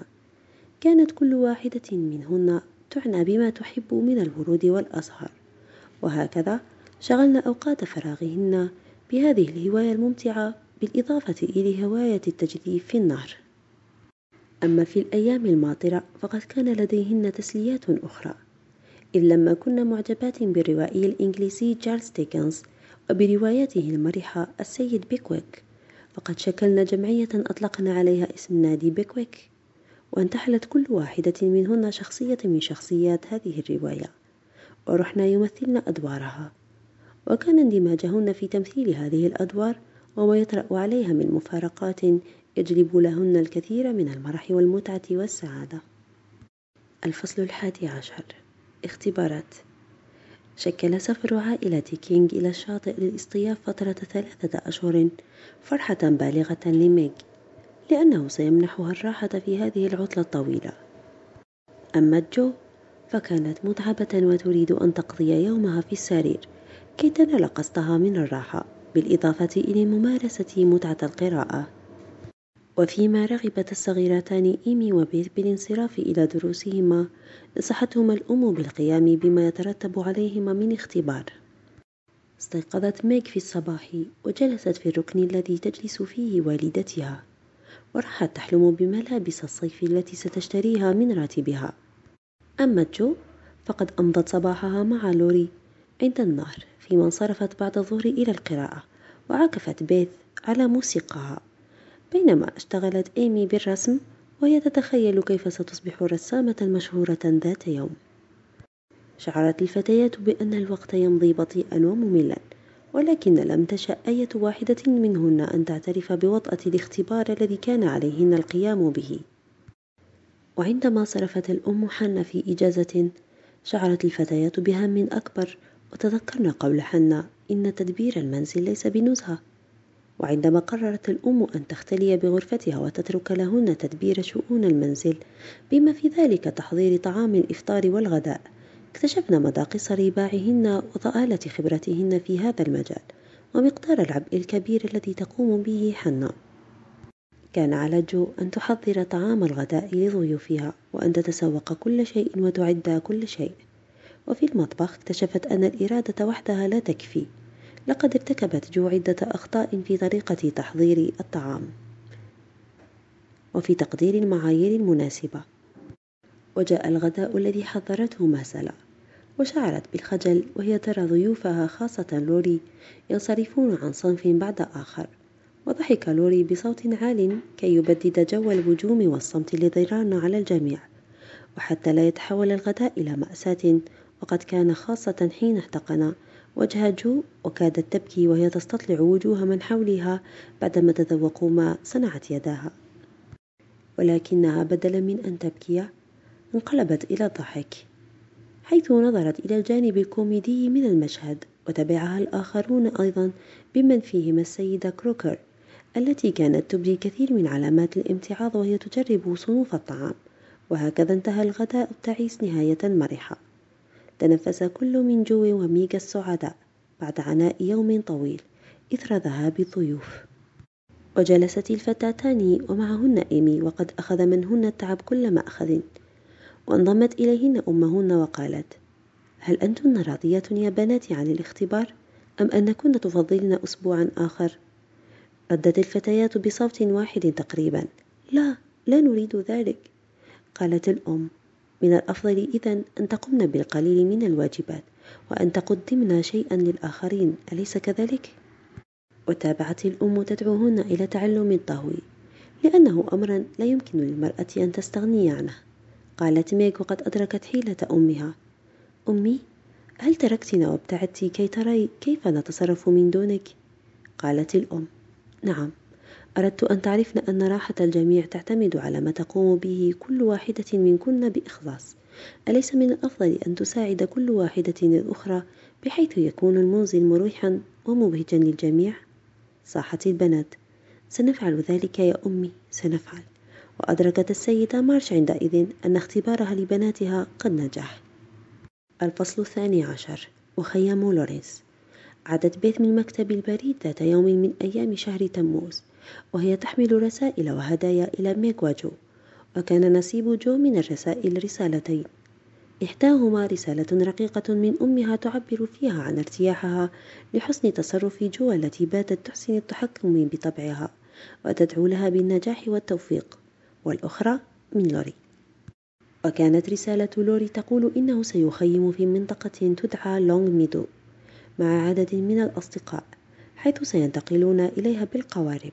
ويتغدون ويلعبون الكروكيت وهو يدعوهن بإلحاح إلى الانضمام إليهم حيث البهجة والصحبة الجميلة طارت جو فرحا وهرعت تخبر ميغ وأمها وتطلب إذنها للانضمام إلى لوري وصحبه من فتيات وفتيان وصبية وما إن اخترقت أشعة الشمس غرف نوم الفتيات في صباح اليوم التالي واعدة بيوم مشرق حتى كانت جو أولى الصحيات من النوم لتوقظ أخواتها. وسرعان ما ارتدينا ملابس الصيفية الخفيفة وارتسمت على وجوههن السعادة والبهجة. هرع لوري للقائهن وتعريفهن بأصدقائه. سرت ميغ بلقاء الآنسة كيث بثيابها البسيطة وأحست بالزهو لكلمات تيد الذي أكد لها أنه جاء خصيصا كي يراها. واختارت بيث الفتى الأعرج كي تصادقه. في حين استلطفت إيمي الفتى غريس وسرعان ما تصحبا وكانت الخيام والأطعمة معدة مسبقا. وسرعان ما ابتدأت الحفلة. وانطلق القاربان معا. لوري وجو في قارب والسيد بروك وتيد يجدفان في القارب الآخر. حيث جلست ميغ وجها لوجه مع السيد بروك الصامت الوسيم ذي الصوت العذب الذي أحبت خصاله. وإلى جانب تيد الذي يحاول أن يشيع جوا من البهجة. أما سالي غارنر فكانت تجاذب فريد أطراف الحديث وقد شغلتها فكرة المحافظة على ثوبها الأبيض نظيفا لم تكن المسافة إلى لونغ ميدو بعيدة وكانت الخيمة قد ضربت لتوها وسط حقل أخضر انتصبت في وسطه ثلاث من أشجار السنديان الوارفة وإلى جانبها شريط من العشب يصلح للعبة الكروكيت. قال المضيف وهم يترجلون من القوارب. أهلا بكم في مخيم لورنس. وراح يوزع الرتب والأمكنة على الجميع مقترحا القيام بلعبة الكروكيت قبل الشروع بالغداء. وراحوا يلعبون بحماسة ونشاط ويتبارون ويتنافسون ويتقاذفون الكرة. واشتدت المنافسة بين الأمريكيين والبريطانيين حتى كادت تتحول إلى مشادة لولا تمالك جو أعصابها. وهذا ما راق لأختها ميغ التي هنأتها على حسن تصرفها. صاح السيد بروك وهو ينظر إلى ساعته. حان وقت الغداء وراح يوزع المهمات على الأفراد. ونهضت جو لصنع القهوة في حين راح كل من الآخرين يقوم بعمل ما. ومدت مائدة رائعة حافلة بأصناف الطعام الطازجة والشهية. قالت جو ماسحة تخاطب لوري كيف تجرؤ على تذكيري بالغداء التعيس الذي دعوتك إليه؟ في حين أن غداءك حافل بكل ما هو ممتع. وضحكا معا. سأل لوري. ماذا نفعل بعد الغداء؟ كانت الآنسة كيت تعرف ألعابا جديدة كثيرة لذا تحول الجميع إلى ركن الاستقبال كي يلعبوا لعبة الكلام الفارغ وراحت كيت تشرح قواعد اللعبة. يبدأ أحدكم بسرد قصة يقول أي كلام مهما كان ويقص ما يشاء ولكن عليه أن يتوقف عند نقطة مثيرة وعندها يأتي دور غيره ويتابع على المنوال نفسه وهكذا. وأضافت بلهجة آمرة. ابدأ أنت يا سيد بروك. أطاع بروك وشرع يحكي قصة. ضحك الجميع من هذه القصة بعد أن أدوا أدوارهم. واقترحت سالي لعبة جديدة اسمها الحقيقة. وشرحت هذه اللعبة بأنه ينبغي على اللاعب فيها أن يجيب بصراحة عن أي أسئلة يطرحها عليه الآخرون. إنها ممتعة جدا. وقالت جو دعونا نجربها. وقع الخيار على لوري بعد إجراء السحب. وتقاطرت الأسئلة الطريفة والمحرجة على لوري الذي أجاب عنها بواقعية. وضحك الجميع. وجاء بعده دور فريد الذي بادرته جو بسؤال فيه تشف. ألم تغش في لعبة الكروكيت؟ واعترف فريد بذلك فأثلج هذا الجواب صدر جو التي كانت مستاءة من تصرفاته أثناء اللعب. ثم قالت لعبة الحقيقة. لعبة سخيفة. دعونا نلعب لعبة المؤلفين التي تشحذ أذهاننا. وفي حين انخرط معظمهم في اللعبة الجديدة انزوت ميغ مع السيد بروك في حديث رقيق عن الغناء والأدب. وراحت تقرأ في كتاب لشيلر أعطاها إياه. وبعدما أثنى السيد بروك على قراءتها امتد بينهما حديث شيق وجداني أثار عاطفته. أمضى الجميع ذلك النهار بسعادة وسرور. وعند الغروب انفض كل شيء وعادت المجموعة كلها بالقوارب تجذف وتغني بمرح وسعادة. الفصل الثالث عشر. أسرار. حل الخريف؟ ومع نهارات الخريف القصيرة كانت جو تعمل بدأب كي تنجز الأوراق التي بين يديها.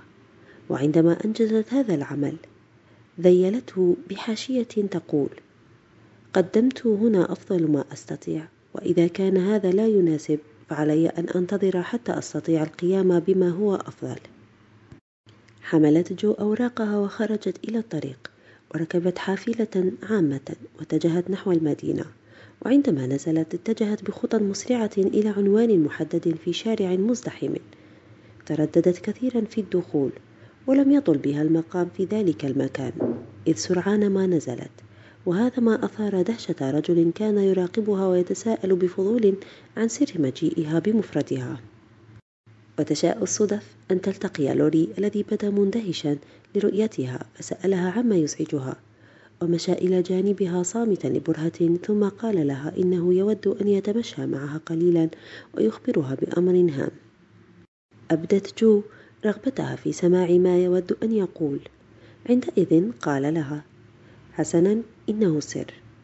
وإذا كنت سأطلعك عليه فلا بد من أن تطلعيني على أسرارك. وعندما نفت جو أن يكون لديها أسرار قال لها لوري أنت لا تستطيعين أن تخفي شيئا. هيا أفصحي وإلا لن أخبرك بشيء. واعترفت جو بأنها سلمت قصتين إلى صحفي يعمل في جريدة يبدي رأيه فيهما. صاح لوري استحسانا وألقى بقبعته عاليا وهو يقول الله ستكون الآنسة مارش مؤلفة أمريكية مشهورة وبعد أن سمعت جو كلمات الثناء والتشجيع من لوري قالت والآن ما هو سرك أنت؟ قال لها لوري أعرف أين يوجد قفاز ميغ الضائع ومال نحوها وأسر همسا بكلمات قليلة باتت جو مستاءة مما سمعت خلافا لما اعتقد لوري كانت أبعاد ما سمعته جو من لوري تقلقها وسرعان ما انعكس ذلك على سلوكها المستغرب في المنزل. كانت تندفع نحو الباب عندما يقرع ساعي البريد جرس المنزل وتعامل السيد بروك بجفاء عندما تقابله. وتنظر إلى ميغ بوجه مثقل بالهموم وتقفز إليها من وقت إلى آخر لتهزها ثم تقبلها بطريقة غريبة. دلفت جو إلى الغرفة فجأة بعد أن وقفت في الحديقة مع لوري. يتضاحكان ويمرحان. جلست من فورها على الأريكة وراحت تقرأ بشغف. سألتها ميغ التي كانت تحوك ثياب. هل هناك ما يثير اهتمامك؟ قالت جو وهي تخفي عنوان الجريدة. لا شيء. إنها مجرد قصة عنوانها الرسامون المتنافسون. طلبت ميغ من جو أن تقرأ هذه القصة. وراحت جو تقرأ بسرعة وشقيقاتها الثلاث يتابعنها باهتمام. فالقصة كانت رومانسية ومحزنة بعض الشيء إذ يموت معظم أبطالها في النهاية. وبعد أن أنهت جو القراءة راحت شقيقاتها يعلقن عليها. وفجأة سألت بيث التي التقطت لمحات وجه جو من كتب هذه القصة؟ وهنا نهضت جو وهي تظهر الرزانة والوقار. إنها أختكن. صاحت ميغ وهي تلقي ما في يدها. أنت؟ وتعالت صيحات الإعجاب من الجميع. وغمرهن فرح كبير. لم تشأ ميغ أن تصدق إلا بعد أن شاهدت اسم أختها جوزيفين مارش مطبوعا في الجريدة. وقالت حنا التي جاءت تستطلع النبأ. كم ستفخر بك السيدة مارش عندما تعلم؟ وكشفت جو النقاب عن قصتها الثانية. وكيف أعجب بهما المسؤول في الجريدة؟ وأعلنت عن رغبتها في كتابة من جديد. وأن قصتها ستكون مأجورة هذه المرة. وأعربت عن سعادتها بذلك لأنها مع الوقت ستساعد نفسها وتساعد أخواتها. إنها الخطوة الأولى نحو نهاية سعيدة. الفصل الرابع عشر. برقية. أعربت مارغريت عن استيائها من شهر تشرين الثاني وهي تنظر من النافذة إلى الحديقة التي قرصها الصعيق ذات يوم قاتم بعد الظهر. وقالت بيث الجالسة عند النافذة الأخرى ثمة حدثان مبهجان على وشك الوقوع. فمارمي قادمة في الطريق ولوري يطوف في الحديقة وكأنه يريد أن يزف إليها شيئا. ودخل كلاهما المنزل وسألت السيدة مارش سؤالها المعتاد. هل وصلت أية رسالة من والدكن يا بنات؟ ورن الجرس فجأة بحدة ودخلت حنة تعلن وصول برقية. عند سماع ذلك فضت السيدة مارش البرقية وقرأت السطرين الواردين فيها وارتمت بعدها في شبه غيبوبة. قرأت جو البرقية بصوت مرتعش. السيدة مارش زوجك مريض جدا. احضري حالا. سين هيل. مستشفى بلانك واشنطن. استفاقت السيدة مارش ومدت ذراعيها إلى بناتها قائلة بنبرة لن ينسينها أبدا. سأذهب في الحال ولكنني ربما أصل متأخرة كثيرا. بناتي الحبيبات ساعدنني على تحمل الموقف. وساد النحيب جو المكان تخللته كلمات مواساة متقطعة وهمسات تخنقها العبرات. لم تشأ الأم أن تضيع الوقت في البكاء وسارعت إلى وضع غطاء رأسها فيما سارعت حنة إلى تحضير أمتعتها. وطلبت الأم من لوري أن يرسل برقية في الحال يخبرهم فيها أنها قادمة في قطار الصباح الباكر. كما طلبت من جو أن تخبر السيدة كينغ أنها لا تستطيع الحضور غدا. وطلبت من بيث أن تطلب من السيد لورنس زجاجتين من الشراب تقدمهما هدية لزوجها. وسألت إيمي أن تنزل لتطلب من حنة تحضير صندوق الثياب الأسود فيما طلبت من ميغ أن تساعدها في تحضير أمتعتها. انطلق كل واحد في اتجاه وسرعان ما ظهر السيد لورنس مع بيث حاملا معه كل ما يمكن أن يريح المريض. ووعودا بحماية الفتيات ورعايتهن طوال فترة غيابها. وعرض الرجل مرافقتها ولكن السيدة مارش ما كانت لتقبل أن يتكبد النبيل العجوز مشقة السفر. وفجأة ظهر السيد بروك أمام ميغ عند المدخل وأبدى أسفه الشديد لها وعرض أن يرافق والدتها إلى واشنطن. شعرت بيغ بامتنان عظيم وأبدت ارتياحها لمرافقته أمهما في الطريق. عاد لوري من بيت العمة مارش يحمل المبلغ المطلوب مع رسالة قصيرة تقول فيها إنها كانت تنتقد دوما التحاق أخيها بالجيش وتتوجس شرا من وراء ذلك. ولكن السيدة مارش لم تكترث للرسالة وألقت بها في النار وتابعت استعداداتها. وفيما كان الجميع منهمكين في أعمالهم كانت جو لا تزال غائبة عن المنزل ما أثار قلق الجميع وخرج لوري ليبحث عنها. فإذا بها تعود وقد ارتسمت على وجهها تعبيرات جعلت الجميع في حيرة. وقدمت جو لوالدتها رزمة من النقود قائلة هذه مساهمة مني لوالدي كي يكون مرتاحا ويعود إلينا. سألت الأم ابنتها بقلق عن مصدر النقود فطمأنتها جو وقالت إنها لم تحصل على النقود إلا من شيء يخصها إنه شعرها الطويل الذي أصبح قصيرا بعد القص. سألت الأم ابنتها بقلق عن مصدر النقود فطمأنتها جو وقالت إنها لم تحصل على النقود إلا من شيء يخصها إنه شعرها الطويل الذي أصبح قصيرا بعد القص. وحاولت جو وسط الدهشة التي رانت على الجميع أن تظهر اللامبالاة ولكن حقيقة مشاعرها لم تخفى على أحد. وعندما ألحت عليها إيمي بالسؤال عن سبب فعلتها قالت جو كنت تواقة إلى أن أقدم شيئا لوالدي فأمي تقترض الكثير وميك قدمت راتبها عن ثلاثة أشهر. وراحت تقص عليهن بالتفصيل كيف باعت شعرها الطويل للحلاق وكيف ساومها على ثمنه وكم أسفت على شعرها الغالي. وتوجهت بخطابها إلى أمها قائلة لقد احتفظت لك بخصلة يا أمي الحبيبة أخذت الأم الخصلة وشكرت ابنتها وفي حلقها غصة وساد جو من الوجوه. وانصرفت الفتيات إلى النوم ولكن جو لم تنم. كانت راقدة في الفراش بلا حراك. كانت حزينة على شعرها ولكن لم تكن نادمة. أخفت أحزانها وقالت لأختها ميغ التي حاولت أن تواسيها اعتبري الموضوع منتهيا. وفيما هن نائمات عند منتصف الليل كانت أمهن تطوف بين أسرتهن تغطي هذه أو تعدل مخدة تلك. وترنو إليهن بحنان داعية لهن بالسكينة. وعند الفجر استيقظت الشقيقات الأربع ورحن يتهيأن لوداع مفعم بالحبور والأمل. بدا كل شيء غريبا عندما نزلنا إلى الأسفل. طعام الإفطار وجه حنا كل شيء بدا غريبا. أما السيدة مارش فقد بدا عليها الشحوب وآثار القلق والأرق. وران الصمت على الجميع.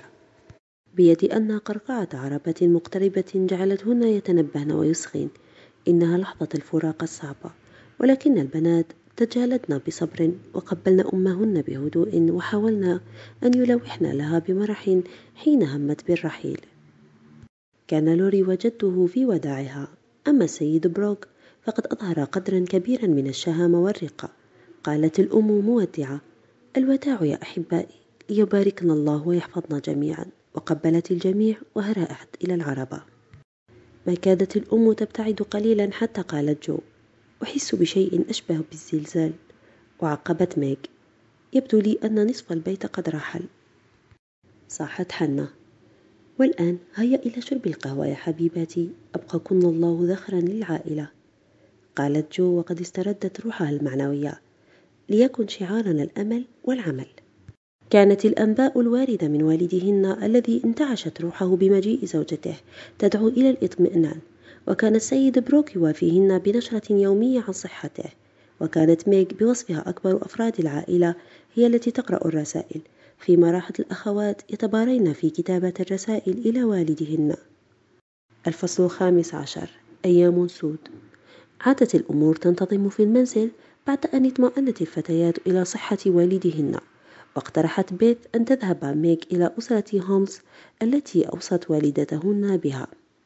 تحاملت بيث على نفسها رغم ما بها من صداع وبعد تقاعس أخواتها وشقت طريقها وسط الريح القارصة بعد أن ملأت زلتها بأشياء حملتها لصغار تلك الأسرة الفقيرة.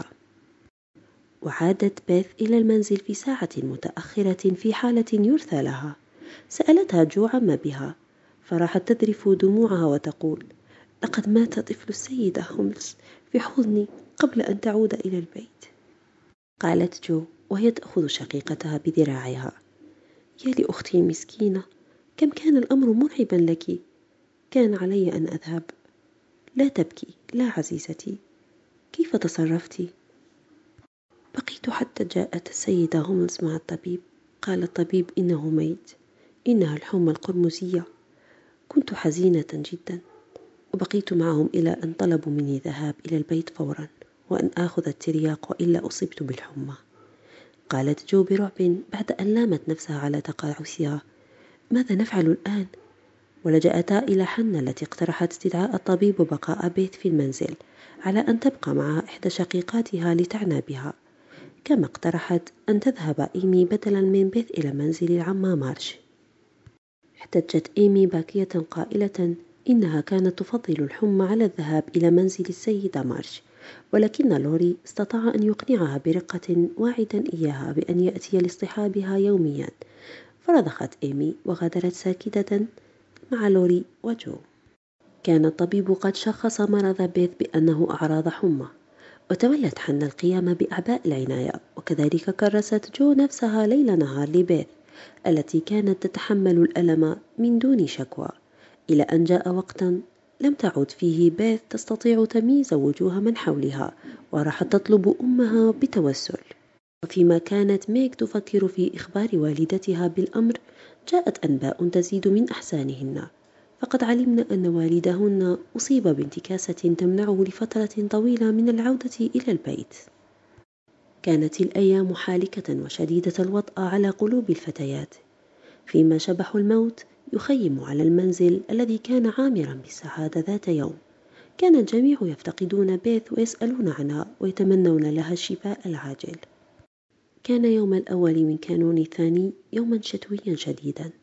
فقد عصفت الرياح وهطلت الثلوج بقوة وعاد الطبيب بانكس إلى بيث ذلك الصباح وعندما جس نبضها قال لحنة بلهجة خافتة. إذا كانت السيدة مارش تستطيع أن تفارق زوجها فمن الأفضل استدعاؤها. جاء لوري حاملا رسالة تفيد بأن صحة السيد مارش آخذة بالتحسن ثانية ولكنه وجد جو في غاية الاضطراب. واغرورقت عيناها بالدموع وهي تخبره بما قاله الطبيب بشأن استدعاء والدتها. ولكن يد لوري الحانية التي أمسكت بيدها استطاعت أن تعيد إليها الراحة والثقة بالنفس. فقال لها مشجعا تأملي خيرا يا جو ستعود أمك قريبا وعندئذ يكون كل شيء على ما يرام. وتابع مطمئنا لقد أبرقت إلى أمك البارحة وأجابني بروك بأنها قادمة في, المو... في الحال. ستكون هنا الليلة. قفزت جو من مكانها وأحاطته بذراعيها وهي تبكي بدموع الفرح. أوه لوري. أوه يا أمي أنا سعيدة جدا. قال الطبيب إن بعض التغيير قد يطرأ على بيث حوالي منتصف الليل وإنه سيعود عند ذلك. اضطجعت حنا عند قائمة السرير وغرقت في نوم عميق. أما لوري فقد اضطجع على السجادة وهو يحدق في المدفأة. لم تنسى الفتيات أبدا تلك الليلة التي لم يعرفن فيها طعم النوم. كان المنزل صامتا كالقبر. ولم يكن يسمع سوى عويل الريح ومرت ساعة بعد منتصف الليل ولم يطرأ أي تطور. وغادر لوري إلى المحطة كي يستقبل السيد مارش. فيما تملك الفتيات خوف مبهم من تأخر الطبيب. وعند الساعة الثانية صباحا تنبهت جو التي كانت واقفة عند النافذة إلى صوت حركة في السرير. التفتت بسرعة فوجدت أختها ميغ منحنية وقد أخفت وجهها. فانتابتها فكرة مرعبة أن تكون بيث قد توفيت وأن ميغ تخشى أن تبلغها. ولكنها أحست بسعادة غامرة عندما وجدت نظرة الألم على وجه أختها قد تلاشت فانحنت عليها وقبلتها فوق جبينها الرطب. وسرعان ما استفاقت حنة من نومها ونظرت إلى بيث وجسّت يدها وأصغت إلى حركة شفتيها. وقالت بدهشة لقد انقشعت الحمى نومها طبيعي وهي تتنفس بسهولة. يا إلهي العظيم. وجاء الطبيب ليؤكد لهن هذه الحقيقة ويخبرهن أنها ستتماثل قريبا للشفاء. لم يكن لسعادتهن حدود قالت جو. لو أن أمي تأتي الآن قالت ميغ. سأضع لها هذه الوردة البيضاء في المزهرية حتى تكون هي. ووجه أمي أول شيء تراه عندما تستيقظ في الصباح. لم تشرق الشمس في يوم من الأيام بمثل تلك الروعة كما أشرقت ذلك الصباح ولم يبدو العالم بهيجا في عيون جو وميغ المثقلة. كما بدا ذلك اليوم. واكتملت سعادتهما بصوت لوري البشوش يعلن عن وصول أمهما. الفصل السادس عشر. وصية إيمي. فيما كانت هذه الأحداث تمر بالأسرة كانت إيمي تمر بأوقات عصيبة في منزل العمة مارشا الصارمة كانت تريد أن تعلمها في فترة وجيزة ما تعلمته خلال ستين عاما. وهذا ما جعل إيمي الطيعة الودودة تشعر بنفسها وكأنها أسيرة. كان عليها أن تقوم بكثير من الواجبات المنزلية المتلاحقة ولم يكن لديها إلا اليسير من الوقت لدروسها أو راحتها. أما الأماسي فكانت عذابا حقيقيا لإيمي إذ تضطر إلى سماع قصص السيدة العجوز المطولة عن ذكريات شبابها ولولا حضور لوري اليومي لتفقدها ووجود الخادمة إستير لما كان بوسع إيمي أن تتحمل البقاء في ذلك المنزل المضجر. وإستير امرأة فرنسية عملت في خدمة السيدة مارش منذ زمن طويل. كانت تمضي أوقاتا سعيدة معها وهي تستمع إليها تقص بعض قصص حياتها. وكانت إستير تسمح لإيمي أن تتفحص أشياء السيدة مارش الجميلة وحليها الثمينة التي أعجبت بها إيمي أيما إعجاب وتمنت لو تحظى بقطعة منها. تساءلت إيمي أتمنى لو أعرف لمن ستؤول هذه الأشياء الجميلة بعد وفاة السيدة مارش. فقالت لها إستير هامسة ستؤول إليك وإلى أخواتك. لقد كنت شاهدة على وصيتها. فرحت إيمي أيما فرح وتمنت لو أن السيدة مارش تسمح لهن باقتناء هذه الأشياء الآن. وعزمت على أن تكتب وصية مشابهة أسوة بعمتها وإن كانت لا تملك سوى أشياء بسيطة. طلبت إيمي مساعدة إستير في كتابة وصيتها كما طلبت توقيعها عليها كشاهدة وكذلك توقيع لوري كشاهد ثان تناول لوري الوثيقة بجدية وراح يقرأ. رغبتي الأخيرة ووصيتي. أوصت إيمي في هذه الوثيقة بكل لوحاتها وصورها والمئة دولار التي تملكها إلى أبيها يتصرف بها كما يشاء. وأوصت إلى أمها بملابسها وصورتها وميدالياتها وخالص حبها. وأوصت إلى أختها ميغ بخاتمها الأزرق إذا حصلت عليه وصندوقها الأخضر وعقدها ومخطط كتابها. وأوصت إلى جو بدبوسها ومحبرتها البرونزية وأوصت إلى بيث إذا عاشت بعدها بالدمى الخاصة بها ومروحتها وحذائها ولم تنسى إيمي السيد لورنس من وصيتها تساءل لوري بعد أن قرأ الوصية من أدخل مثل هذه الفكرة في رأسك؟ هل أخبرك أحد عن توزيع بيت لأشيائها بين أخواتها ومنهن أنت؟ ومع هذا لم تفكر في كتابة وصية أسفت إيمي لأن أختها وزعت خصلات من شعرها على جميع أفراد الأسرة. في حين هي لم تفعل ذلك وأرادت أن تستدرك ذلك بفقرة خاصة تلحقها بالوصية. الفصل السابع عشر. حديث خاص. كان أول شيء وقع عليه نظر بيث بعد أن استفاقت من رقدتها الطويلة هو وجه أمها والوردة الصغيرة ولم تستطع وقد هدها الضعف سوى أن تبتسم وتعود إلى النوم ثانية. قدمت ميغ وجو الطعام لأمهما وراحتا تصغيان إلى حديثها عن والدهما وعن وعد السيد بروك بالعناية به وعن العاصفة التي أخرت عودتها إلى المنزل وعن الوجه البشوش الذي استقبلها به لوري عند وصولها وقد أخذ منها الإعياء والبرد والقلق كل مأخذ. فرحت إيمي فرحا غامرا بلقاء أمها التي اصطحبتها إلى الكنيسة. كان اللقاء مناسبة كي تفضي إليها بكل ما لديها. وفيما كانت إيمي تشير إلى صورة المسيح الصغير في حضن أمه العذراء لمحت أمها الخاتم في يدها. فأخبرتها إيمي أنه تقدمة من العمة مارش التي قالت إنها تحبها وتريد أن تستبقيها عندها. وكان رأي أمها أنها ما زالت صغيرة على أن تضع في إصبعها أشياء كهذه. في تلك الأمسية وفيما كانت ميغ مشغولة بكتابة رسالة إلى والدها تخبره فيها بسلامة وصول أمها تسللت جو إلى غرفة بيث حيث كانت أمها وأسرت إليها بحكاية العلاقة الحميمة ما بين ميغ والسيد بروك الذي يمنعه الخجل من مصارحتها سألتها الأم وقد ارتسمت على وجهها علامة تعجب وهل تهتم ميغ به؟ وحاولت جو أن تموه أو تنفي أنها لاحظت شيئا محددا على أختها فقالت الأم إذا فأنت تتخيلين أن ميغ غير مهتمة بجون. سألت جو متعجبة من؟ قالت الأم السيد بروك إنني أدعوه جون الآن. لقد كان مثال الإنسان الطيب في العناية بوالدك وبي وكان صريحا وشريفا بشأن عواطفه نحو أختك وقال إنه يريد أن يحصل على بيت قبل أن يتقدم لطلب يدها.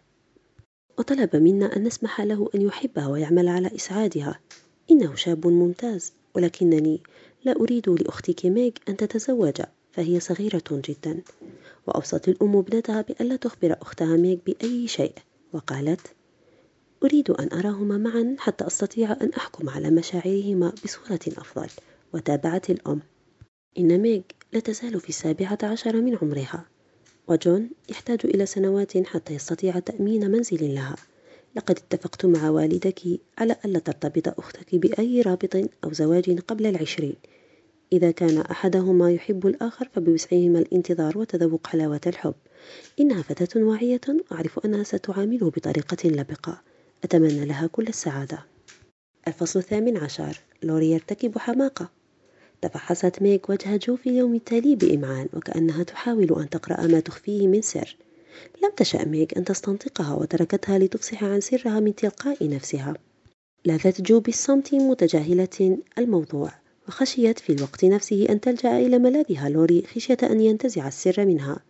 وهذا ما حاوله بالفعل بشتى الوسائل دون جدوى واستطاع بالإلحاح أن يدرك أن الأمر يتعلق بميغ والسيد بروك. وغاظه ألا يكون موضع ثقة معلمه فعزم على الانتقام. في اليوم التالي سلمت جو رسالة مختومة إلى ميغ ما أثار الدهشة الأخيرة وما كادت ميغ تقرأ بضعة أسطر حتى جفلت وندت منها صيحة فزع. هذا خطأ فاحش واتهمت ميغ أختها جو بتدبير مكيدة ونعتتها بعبارات قاسية. نفت جو التهمة عن نفسها وراحت تقرأ وأمها الوريقة التي ألقت بها ميغ إليهما. كانت الرسالة المكتوبة بخط غير مألوف تقول عزيزتي الغالية مارغريت لا أستطيع أن أكبح عواطفي أكثر من ذلك وأريد أن أعرف مصيري قبل أن أعود. لا أجرؤ على إعلام والديك بعد ولكنني أعتقد أنهما سيكونان راضيين عندما يعلمان أن كلينا يهيم بالآخر. سوف يساعدني السيد لورنس بالحصول على موقع مناسب وأنت يا غاليتي ستمنحينني السعادة. ألتمس منك ألا تخبري عائلتك بشيء الآن وأن ترسلي فقط كلمة واحدة تبعث على الأمل عن طريق لوري. المخلص لك جون. صاحت جو بغيظ بعد قراءة الرقعة. يا للوقح سينال مني تقريعا شديدا ولسوف أجبره على الاعتذار.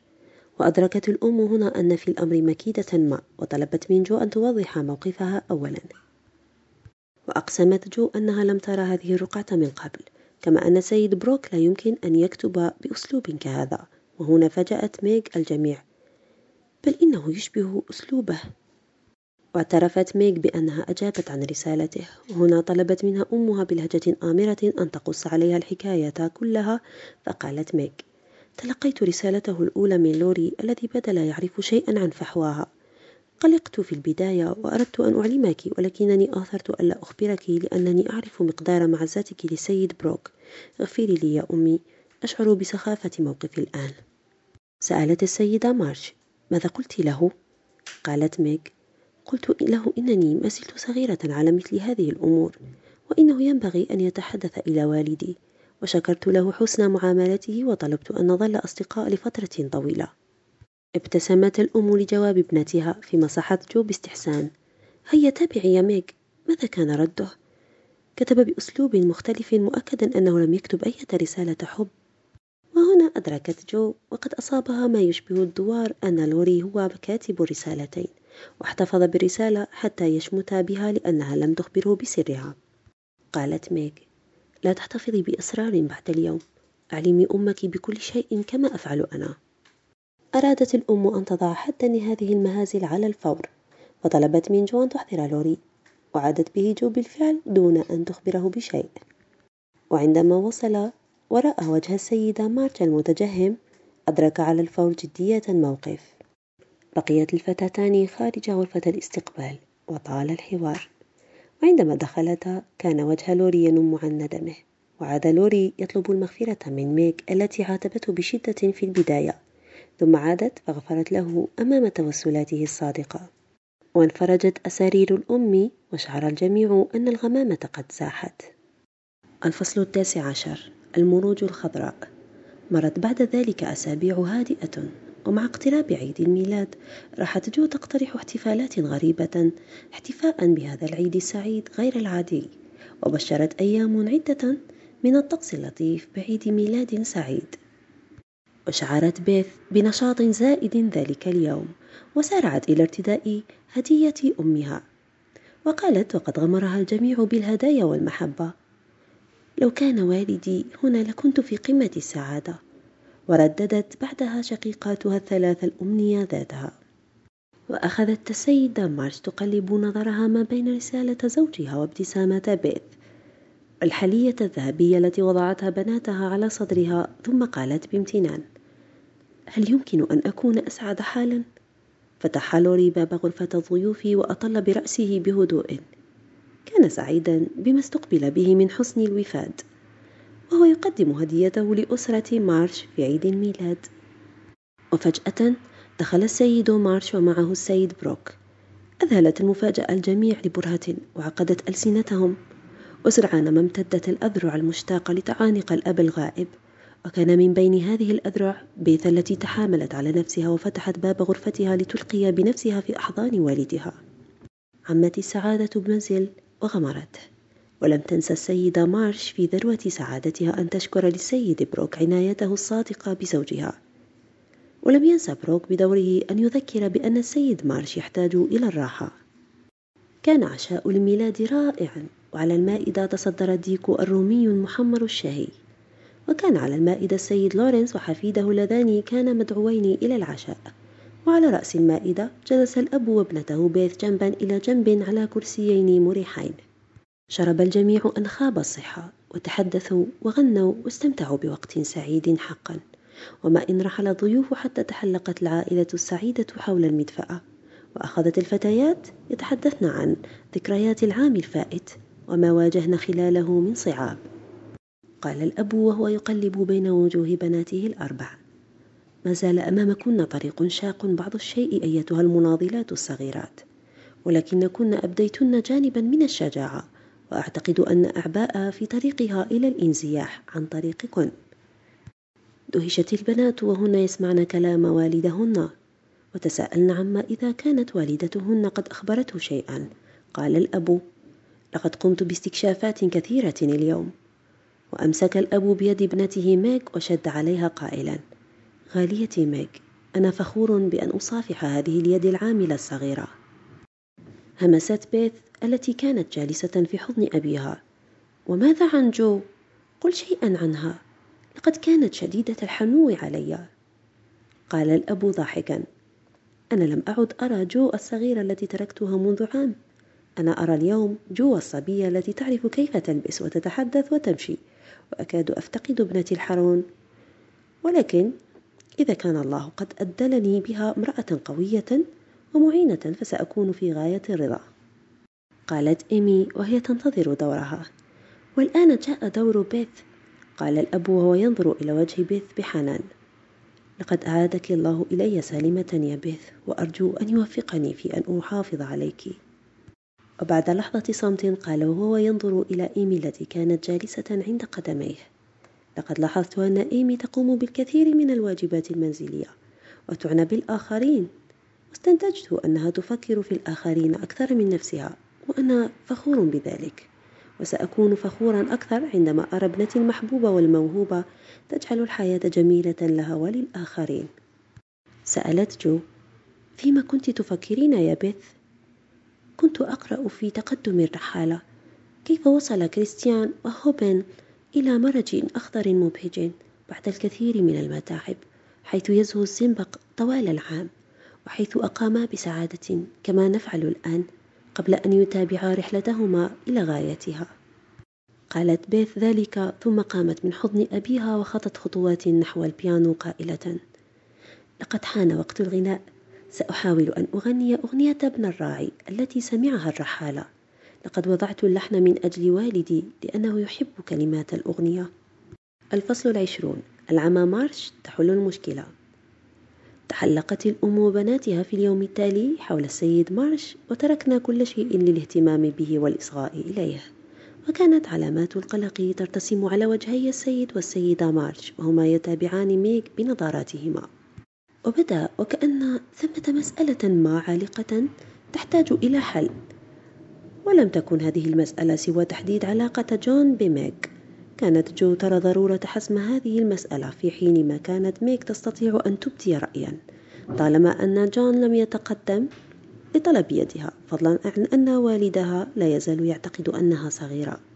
وفيما الأختان تتحاوران حول الرد المناسب إذ ما تقدم جون لطلب يدها إذا بجون يدخل ويلقي التحية المساء عليهما وقد بدا على وجهه الاضطراب. وقال مبررا مجيئه بأنه نسي مظلته كما أنه يريد أن يتفقد صحة السيد مارش.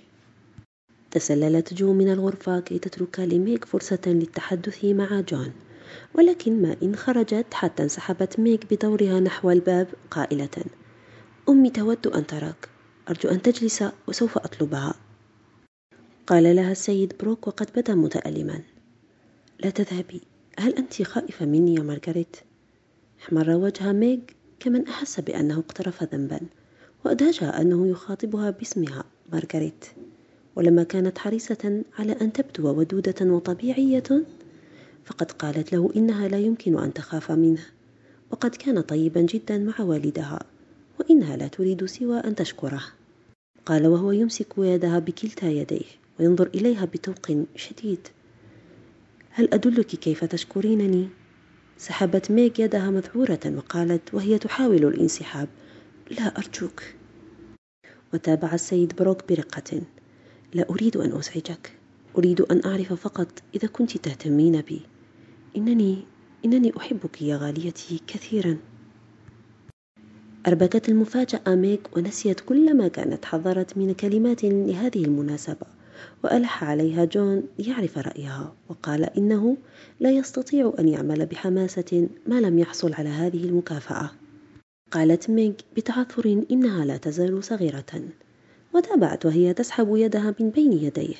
إنها لا تستطيع أن تختار الآن وطلبت منه أن يتركها ويمضي في سبيله. شعر السيد بروك المسكين وكأن أحلامه تنهار أمامه. ومع هذا فقد ظل متمسكا بأهداب الأمل علها تغير رأيها. ولكن جواب ميغ كان قاسيا وقاطعا. لا تفكر بي مطلقا. بدا السيد بروك حزينا شاحبا. ولكنه ظل ينظر إليها برقة وتوق شديد. عل قلبها يرق له. في تلك اللحظة المثيرة دخلت العمة مارش. وكان دخولها المباغت مفاجأة أذهلت الاثنين. وراحت تقلب النظر بين وجه جون الشاحب ووجه ميغ المتورد خجلا باستغراب. وسألت العمة ابنة أخيها عمن يكون جون وعن سر موقفها المرتبك. وحاولت ميغ أن تتملص من الإجابة ولكن العمة أصرت على معرفة كل شيء. وعندما عرفت شخصيته استشاطت غضبا وحذرت ميغ من هذا الزواج وهددتها بحرمانها من الميراث إن هي ارتبطت بهذا الإنسان البسيط. كانت العمة مارش تعرف كيف تثير روح المعارضة لدى الآخرين. وهذا ما حدث بالنسبة لميغ التي استفزها تحيز عمتها وإلحاحها فاندفعت إلى رفض ما تقوله عمتها بعناد قائلة. سأتزوج من أشاء يا عمتي مارش وبوسعك أن تهبي نقودك لمن تشائين اشتد غضب العمة لرفض ميغ وأخبرتها أنها ستندم على تصرفها. ثم خففت لهجتها وراحت تنصحه بالتفكير في الموضوع جديا. وأن تتعقل في اتخاذ قرارها وإلا فإنها ستندم طوال حياتها. وامتد بينهما حوار ساخن كانت العمة خلاله تحاول أن تعير جون بفقره وصغر شأنه في حين انقلبت ميغ إلى الدفاع عنه بحرارة معددة مزاياه وفضائله. ونفت بشدة أن يكون جون يريد أن يستغل علاقاتها الغنية واحتجت بشدة على هذه الاتهامات المتحاملة قائلة جون لا يريد أن يتزوجني من أجل المال. نحن نريد أن نعمل معا. أنا لا أخشى الفقر فأنا سعيدة حتى في هذه اللحظة وسأكون سعيدة معه. استشاطت العمة غضبا من موقف ابنة أخيها وهددت إنها ستغسل يديها من الموضوع برمته وقالت إنها لن تمنحها أي شيء عند زواجها وعلى أصدقاء جون تكفلها. صفقت العمة الباب في وجه ميغ وخرجت تاركة إياها في بحر من الحيرة. وقبل أن تستفيق من حالتها فاجأها جون بأنه كان يستمع إلى الحوار كله وهو يشكر لها دفاعها وهذا ما يدل على أنها مهتمة به. وطلب إليها أن تدعه يبقى لأنه سيكون سعيدا بذلك. فوافقته ميغ وهي تخفي وجهها في صدره. بعد دقائق قليلة من مغادرة العمة الغرفة نزلت جو لتستطلع ما جرى بين أختها وجون وما إذا كانت قد نفذت خطة استبعاده التي اتفقتا عليها. ولكنها بغتت عند عتبة الباب بمفاجأة أذهلتها. وندت منها صرخة عندما رأت أختها في جلسة حميمة مع جون.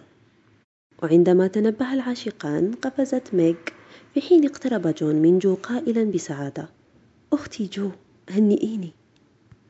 لم تستطع جو أن تتحمل الموقف وأجفلت مبتعدة وطلبت من والديها أن يتدخلا ولم تتمالك نفسها من البكاء وهي تخبر شقيقتيها بيت وإيمي بهول ما رأت.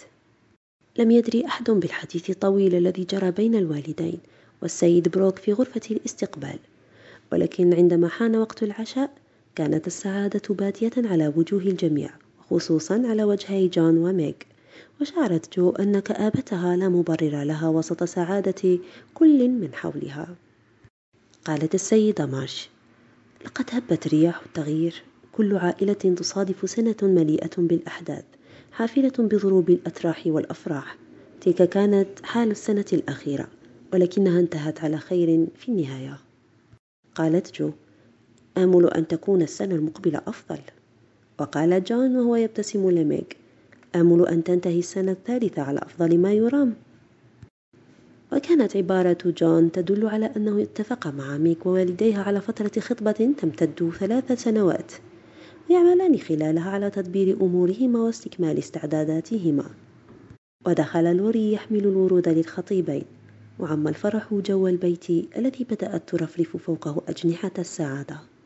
الفصل الواحد والعشرون شائعة لم يطرأ كثير من التبدلات طوال السنوات الثلاث التالية على الأسرة الهادئة. انتهت الحرب وعاد السيد مارش آمنا إلى بيته. أما جون بروك فكان يكافح برجولة ويكرس نفسه للعمل كي يوفر منزلا لميغ.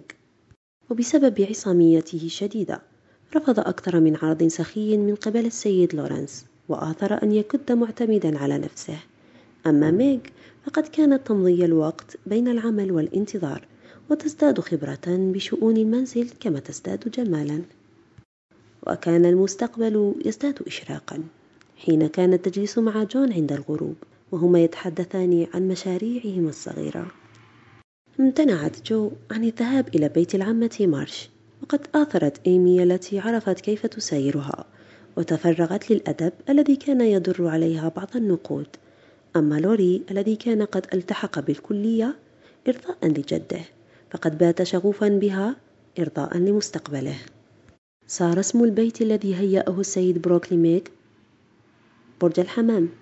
كان بيتا منمنما ذا حديقة صغيرة خلفه ومدخل معشوشب ضيق أمامه حيث أرادت ميغ أن تزرع الأزهار والشجيرات الخضراء الصغيرة وفي وسطها نافورة ماء.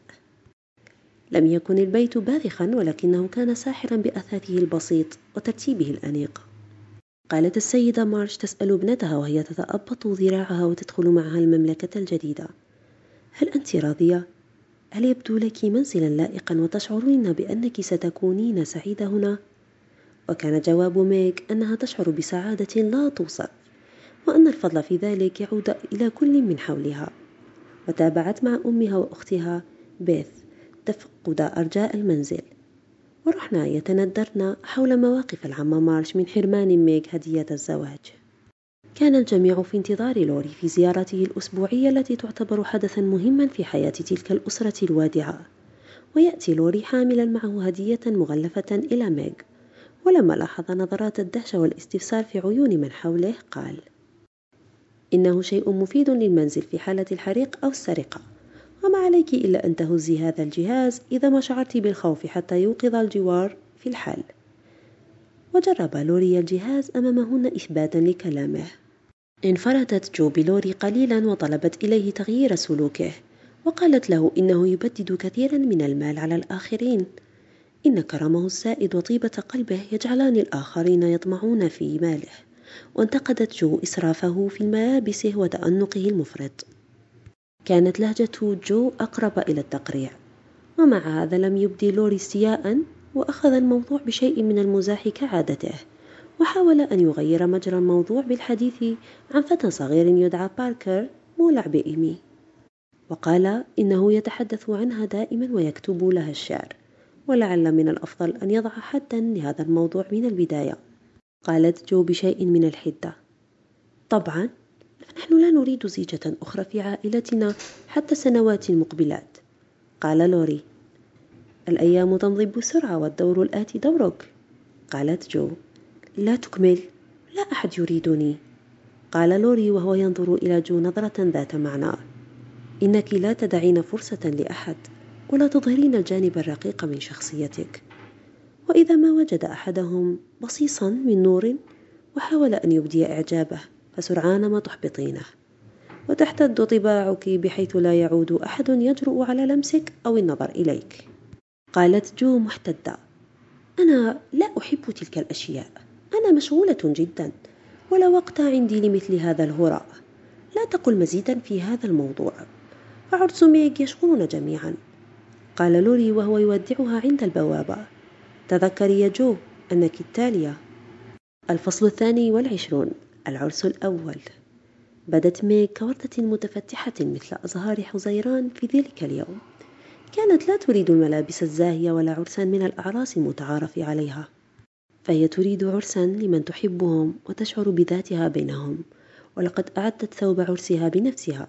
وكانت الحلية الوحيدة التي تقلدتها زنابق الوادي التي يحبها جون أكثر من أية أزهار أخرى. قالت إيمي وهي تقلب نظرها في أختها بإعجاب. إنك تبدين كميغ التي عهدناها دوما مع فارق واحد وأنك اليوم جميلة جدا ورقيقة جدا وكم أود أن أعانقك لولا خوفي من أن أفسد ثوبك. فتحت ميغ ذراعيها لشقيقتها وقالت قبليني ولا تبالي بثوبي.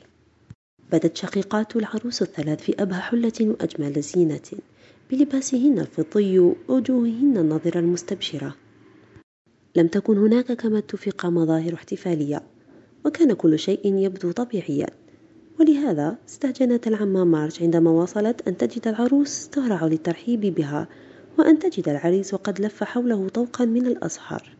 وقالت بلهجة استنكار لابنة أخيها إن على العروس أن تتصدر في مكانها حتى آخر لحظة كي يراها الجميع. أجابتها ميغ محتدة بأنها ليست للعرض وأن الحضور لم يأتوا كي يحدقوا فيها أو ينتقدوا ثوبها أو يحصوا تكلفة المأدبة الصغيرة التي أعدتها. إنها سعيدة بما يقوله الآخرون وهي تريد أن تكون حفلة العرس على هواها. عم سكوت مفاجئ عندما وقف السيد مارش والعروسان تحت القوس وتحلقت حولهم الأم وبناتها. لم يسمع أحد تقريبا صوت العريس المرتعش. بحين قالت العروس بثقة وصوت جلي وهي تنظر في عيني عريسها. أوافق استطاعت جو اللصيقة بالعروس أن تحبس دموع الفرح. وأخفت بيث وجهها في صدر أمها. في حين وقفت إيمي شامخة كتمثال رشيق. كانت جبهتها ناصعة البياض كنور الشمس وشعرها قد استان بالأزهار. ما إن تمت آخر خطوة في إجراءات عقد القران حتى بكت ميغ قائلة أول قبلة لمارمي. وبدت العروس كوردة متفتحة وهي تتلقى التهاني. كان كل شيء على ما يرام رغم بساطته. وبعد تناول العشاء الخفيف تفرق المدعوون في أرجاء المنزل والحديقة. وتحلق الأزواج حول العروسين وراحوا يرقصون وقد تشابكت أيديهم.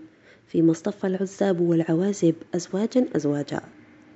ورقص الجميع بمرح وسعادة. تمنت العمة مارش السعادة للعروس وباركت لها وفي نفسها شيء من الغصة.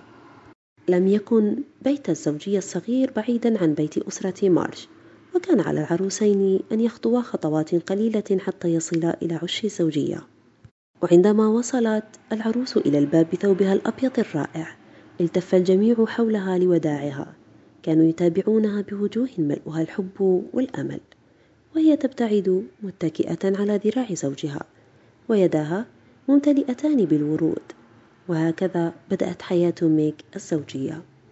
الفصل الثالث والعشرون. محاولة فنية.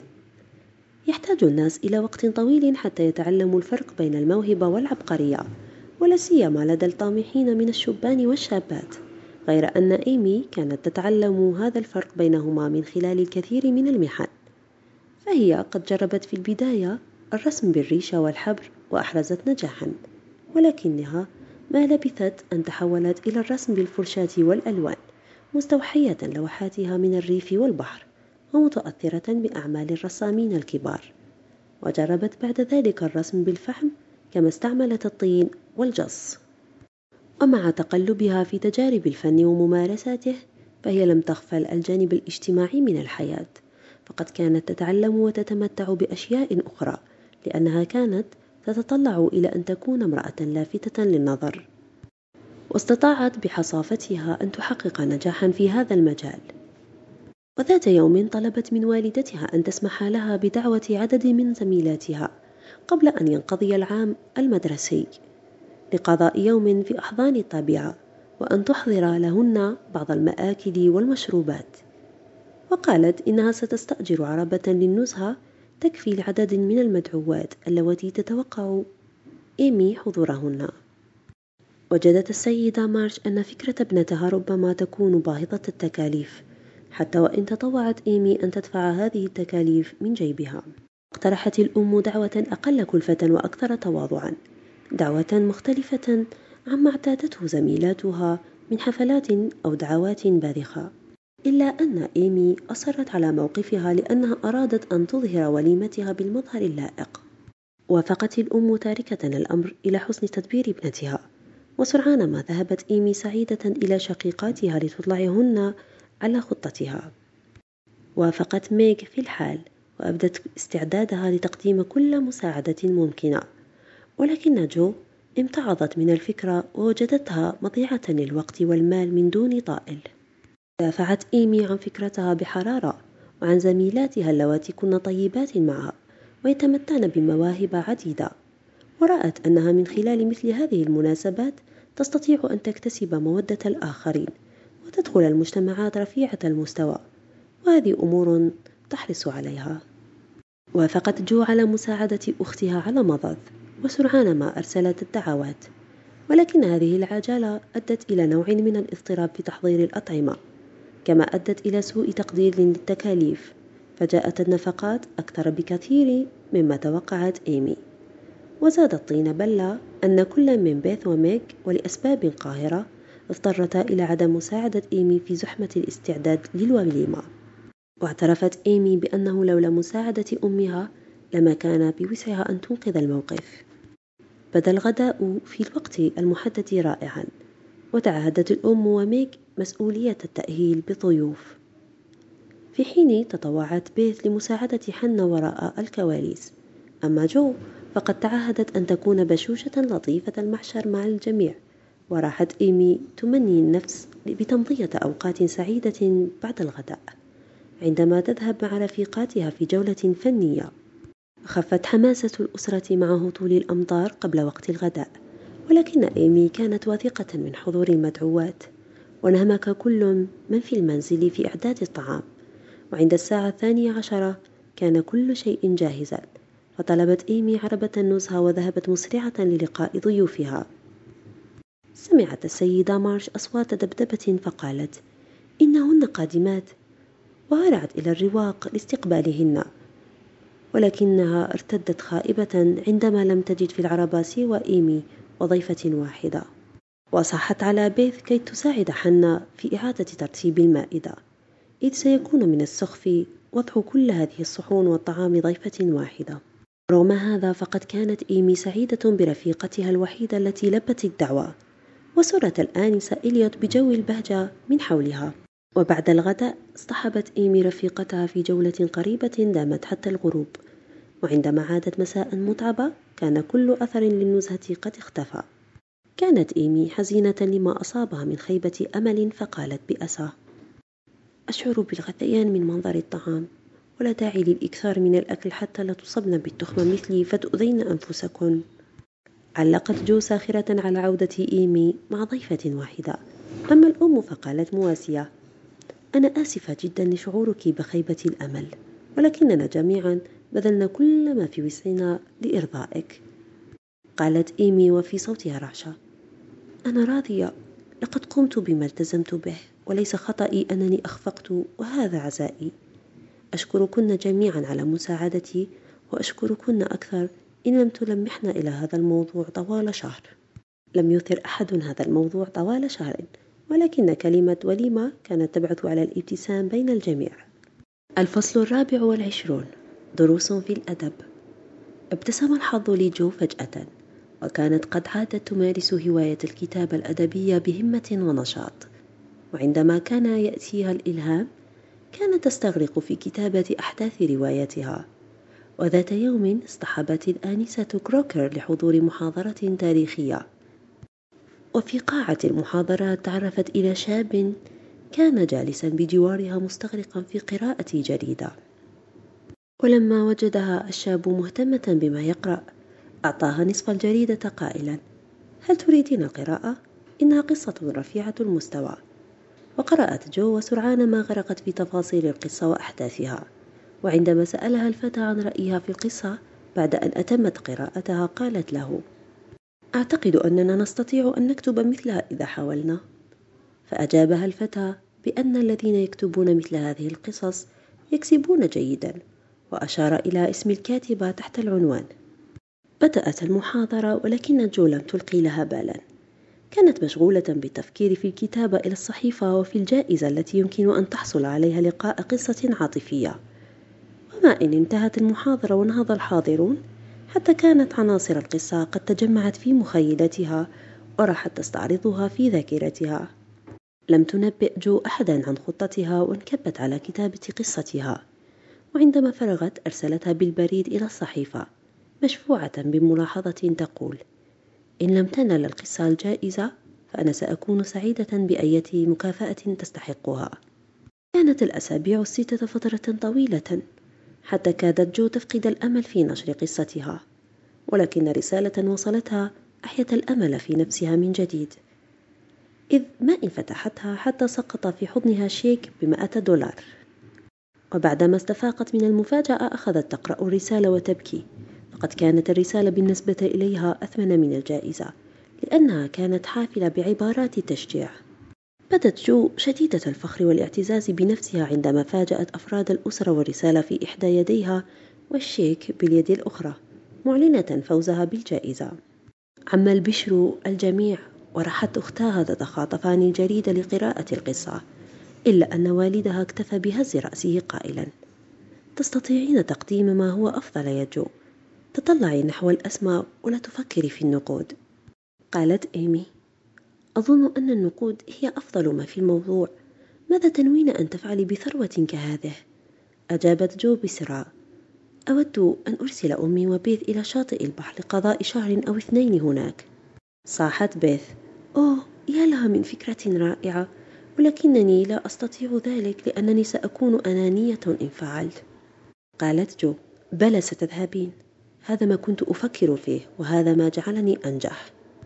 وأخيرا ذهبت الأم وابنتها بيت إلى شاطئ البحر وكانت جو سعيدة راضية عن الوجه الذي أنفقت فيه جائزاتها. وانصرفت إلى العمل مستبشرة وربحت الكثير من الجوائز التي كانت تنفقها في تسديد بعض نفقات المنزل في ذلك العام.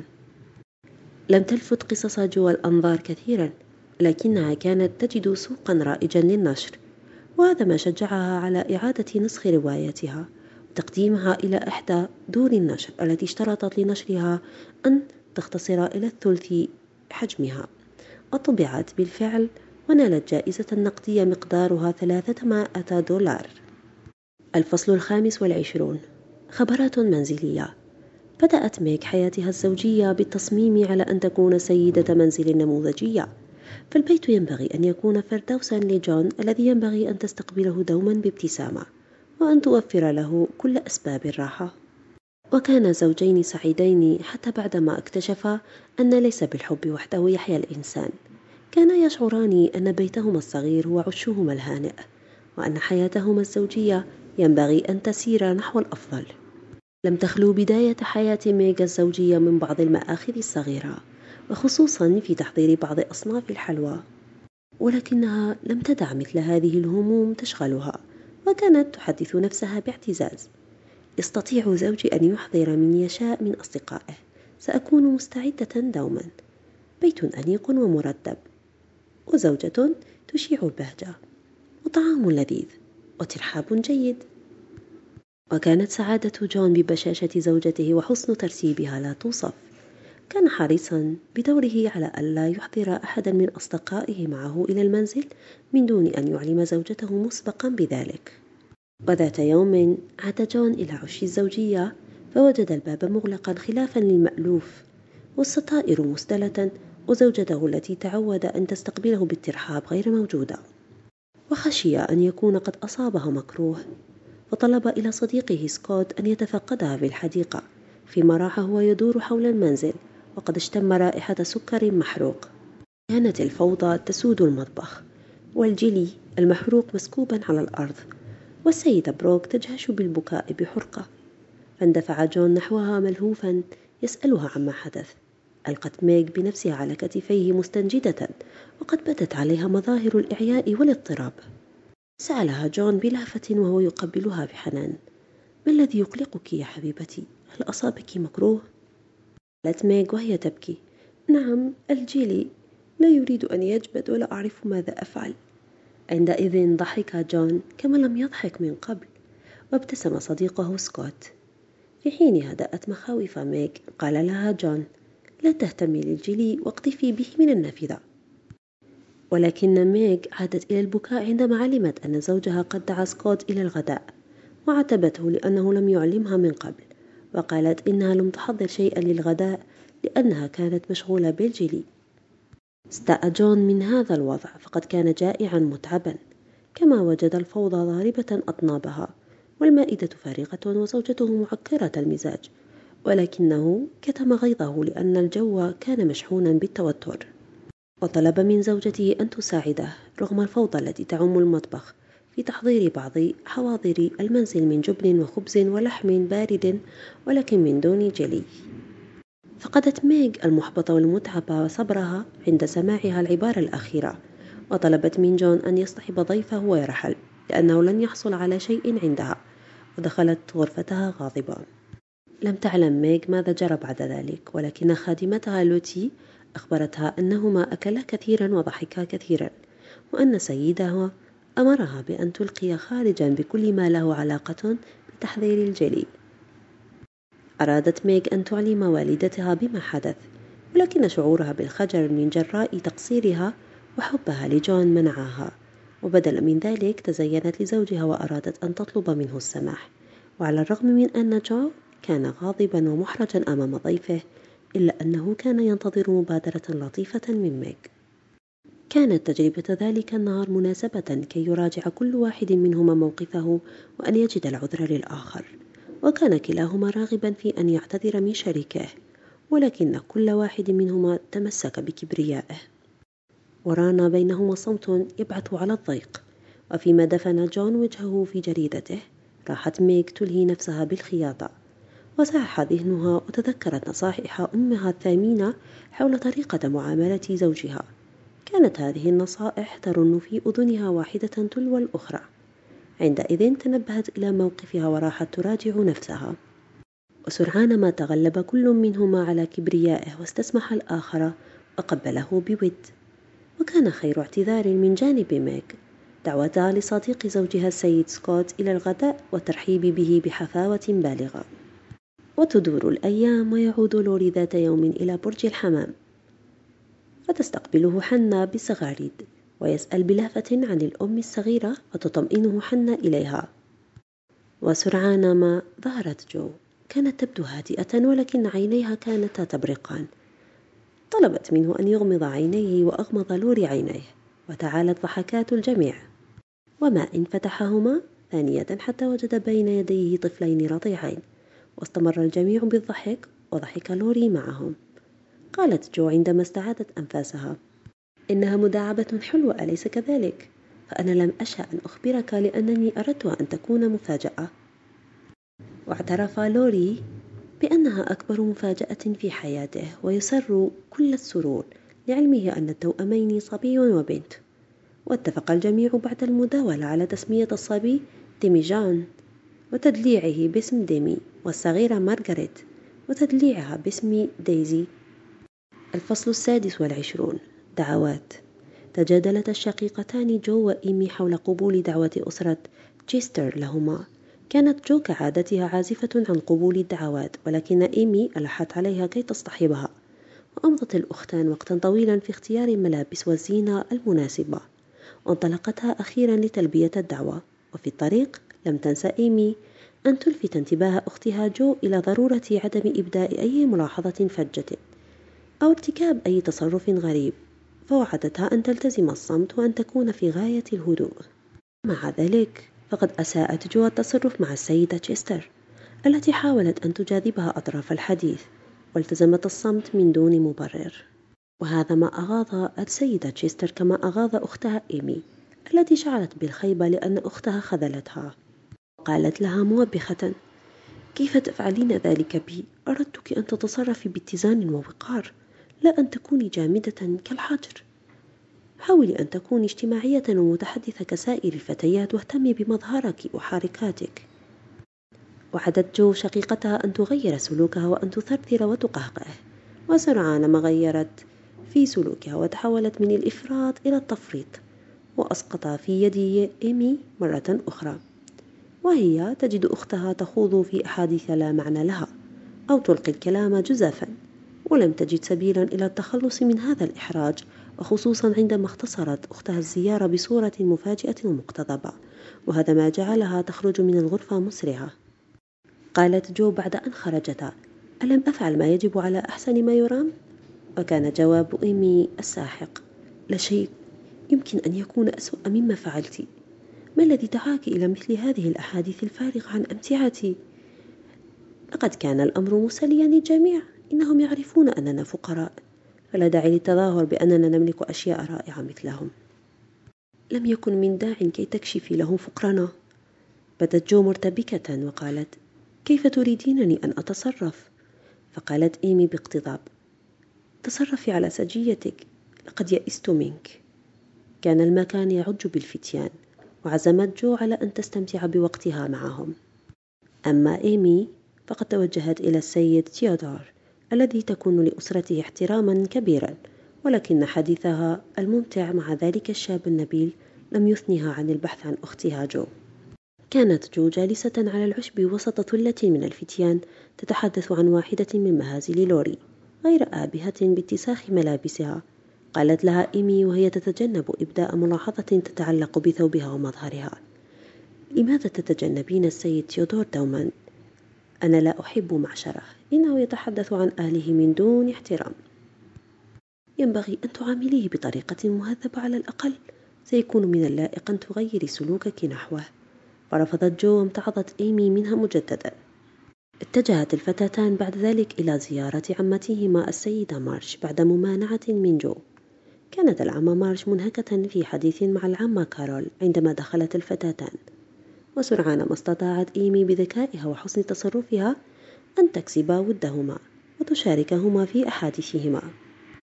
وهذا ما جعل السيدة مارش تثني على إيمي وتبدي إعجابها بها وبزيارتها لأسرة تشيستر في حين لم ترق ملاحظات جو للعمة مارش والسيدة كارول اللتين راحتا تتبادلان نظرات تنم عن استهجان لتصرفات جو وطريقتها في الحديث عن الآخرين أو عن نفسها. خلافا لشقيقتها إيمي التي كانت تتصرف بكثير من اللباقة والكياسة.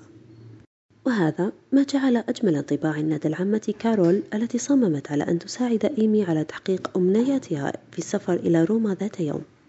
الفصل السابع والعشرون عواقب الأفعال. كانت الدعوة إلى معرض السيد تشستر بمثابة تكريم وتشريف لكل من يدعى إليه. وكانت كل سيدة في الجوار تهتم لحضوره. وقد وجهت الدعوة إلى إيمي في حين لم تدعى جو لحضور المعرض وكان كل شيء يسير على ما يرام قبل يوم واحد من الافتتاح لولا حدوث أحد أهم المنغصات التي لا يمكن تجنبها عند التحضير لعمل جماعي كهذا. كانت ماي تشيستر تشعر بالغيرة لأن إيمي كانت مفضلة عليها فالعمل الفني الذي قدمته إيمي كان أفضل مما قدمت ماي وتيودور الذي كان محط الأنظار رقص أربع مرات مع إيمي في حين لم يرقص إلا مرة واحدة مع ماي. هذا بالإضافة إلى تسرب شائعة تقول أن ابنتي أسرة مارش تسخران منها. وتضافرت هذه العوامل لتدفع بالسيدة تشيستر إلى أن تسحب طاولة عرض رئيسية من إيمي. كانت أمضت وقتا طويلا في ترتيبها على أحسن وجه وتعطيها إلى بناتها. حينها شعرت إيمي بأن وراء الأكمة ما وراءها. وقالت معبرة عن استيائها للسيدة تشيستر لعلك تفضلين ألا آخذ أي طاولة قبلت إيمي عرض السيدة تشيستر على مضض في الانتقال إلى منصة أخرى دون أن تأبه إلى تذرعها بأسباب واهية أو إلى ملاحظات ماي التي حاولت أن تلطف من الموقف. وشعرت الأخيرة بالاكتئاب والندم وتمنت لو أنها لم تدفع أمها إلى هذا التغيير. وكذلك شعرت السيدة تشيستر بالندم. كان الوقت ضيقا على إيمي كي تعاود تحضير منصتها من جديد فضلا عن انشغال كل من حولها بما يخصه وشعرت أن كل شيء يسير في اتجاه معاكس لرغبتها ولكنها صممت على أن تصمد وتثبت جدارتها بدلا من أن تستسلم للغضب ووافقتها أمها على موقفها هذا وشجعتها وعليه وفي اليوم التالي شعرت ماي تشيستر بأنها لا تستطيع أن تعرض المشغولات الجميلة التي وضعتها إيمي. على المنصة التي كانت لها. اقترحت إحدى رفيقاتها اللواتي كن إلى جانبها أن تعيد إيمي معروضاتها إلى المنصة. سمعت إيمي كلامهما وهما تتهامسان ووافقت فورا على فكرة إعادة معروضاتها وقامت بذلك بالفعل وهذا ما أثار إعجاب بعض رفيقات ماي. استعادت إيمي روحها المعنوية كما استعادت منصتها جمالها وحسن ترتيبها. بما أضفت عليها يداها الماهرتان من رونق وكان نهارا طويلا وشاقا بالنسبة إليها إذ جلست وحيدة خلف منصتها. كانت منصة إيمي الفنية المنصة الأكثر جاذبية في القاعة المعرض وكان البدعوون يتحلقون حولها طوال النهار وعندما عادت إلى البيت في ساعة متأخرة من الليل كان الإعياء باتيا على وجهها الشاحب من عناء يوم طويل. تمنت إيمي في اليوم التالي أن تعزز منصتها بمزيد من الأزهار كي تصبح أكثر جاذبية ولفتا للأنظار. وقام لوري وأصدقاءه بمساعدتها على جلب الأزهار الجميلة وترتيبها وأشاعوا جوا من الحيوية حول المنصة. وكان العرض بمثابة نجاح عظيم لها إذ نجحت في بيع كل ما كان إلى منصتها من الأزهار. وبعد أسبوع تلقت السيدة مارش رسالة من العمة كارول أدخلت السرور إلى قلبها. ولما ألحت عليها ابنتها جو وبيث كي تطلعهما على مضمون الرسالة قالت السيدة مارش إن العمة كارول تريد أن تسافر الشهر المقبل وهي تريد من إيمي أن ترافقها. قالت جو معترضة وقد فوجئت بالاختيار. أو ماما إن إيمي لا تزال صغيرة جدا.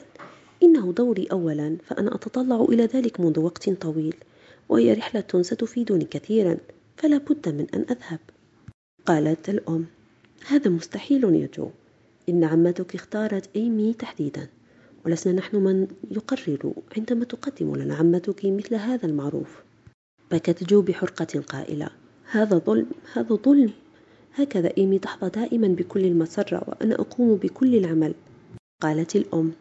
أخشى أن يكون هذا الاختيار من نتائج عملك أنت. لقد شكت لي عمتك بعد زيارتك الأخيرة لها مع إيمي من سلوكك الفظ وهي تقول هنا في رسالتها إنها كانت تخطط لاختيارك أنت ولكن عباراتك الجافة جعلتها تحجم عن ذلك وهي هنا تثني على طباع إيمي اللينة ولهفتها على مساعدة الآخرين. قالت جو وهي تتذكر ما قالت لعمتها آنذاك نادمة. ويحك يا لساني البغيض لماذا لا أتعلم كيف أبقيك صامتا؟ قالت الأم بأسف.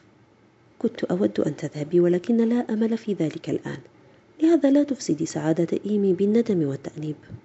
طمأنت جو أمها وهي تشعر بخصة مؤلمة أنها لن تفسد على أختها سعادتها وأنها ستبذل ما في وسعها كي تبدو سعيدة لسعادتها.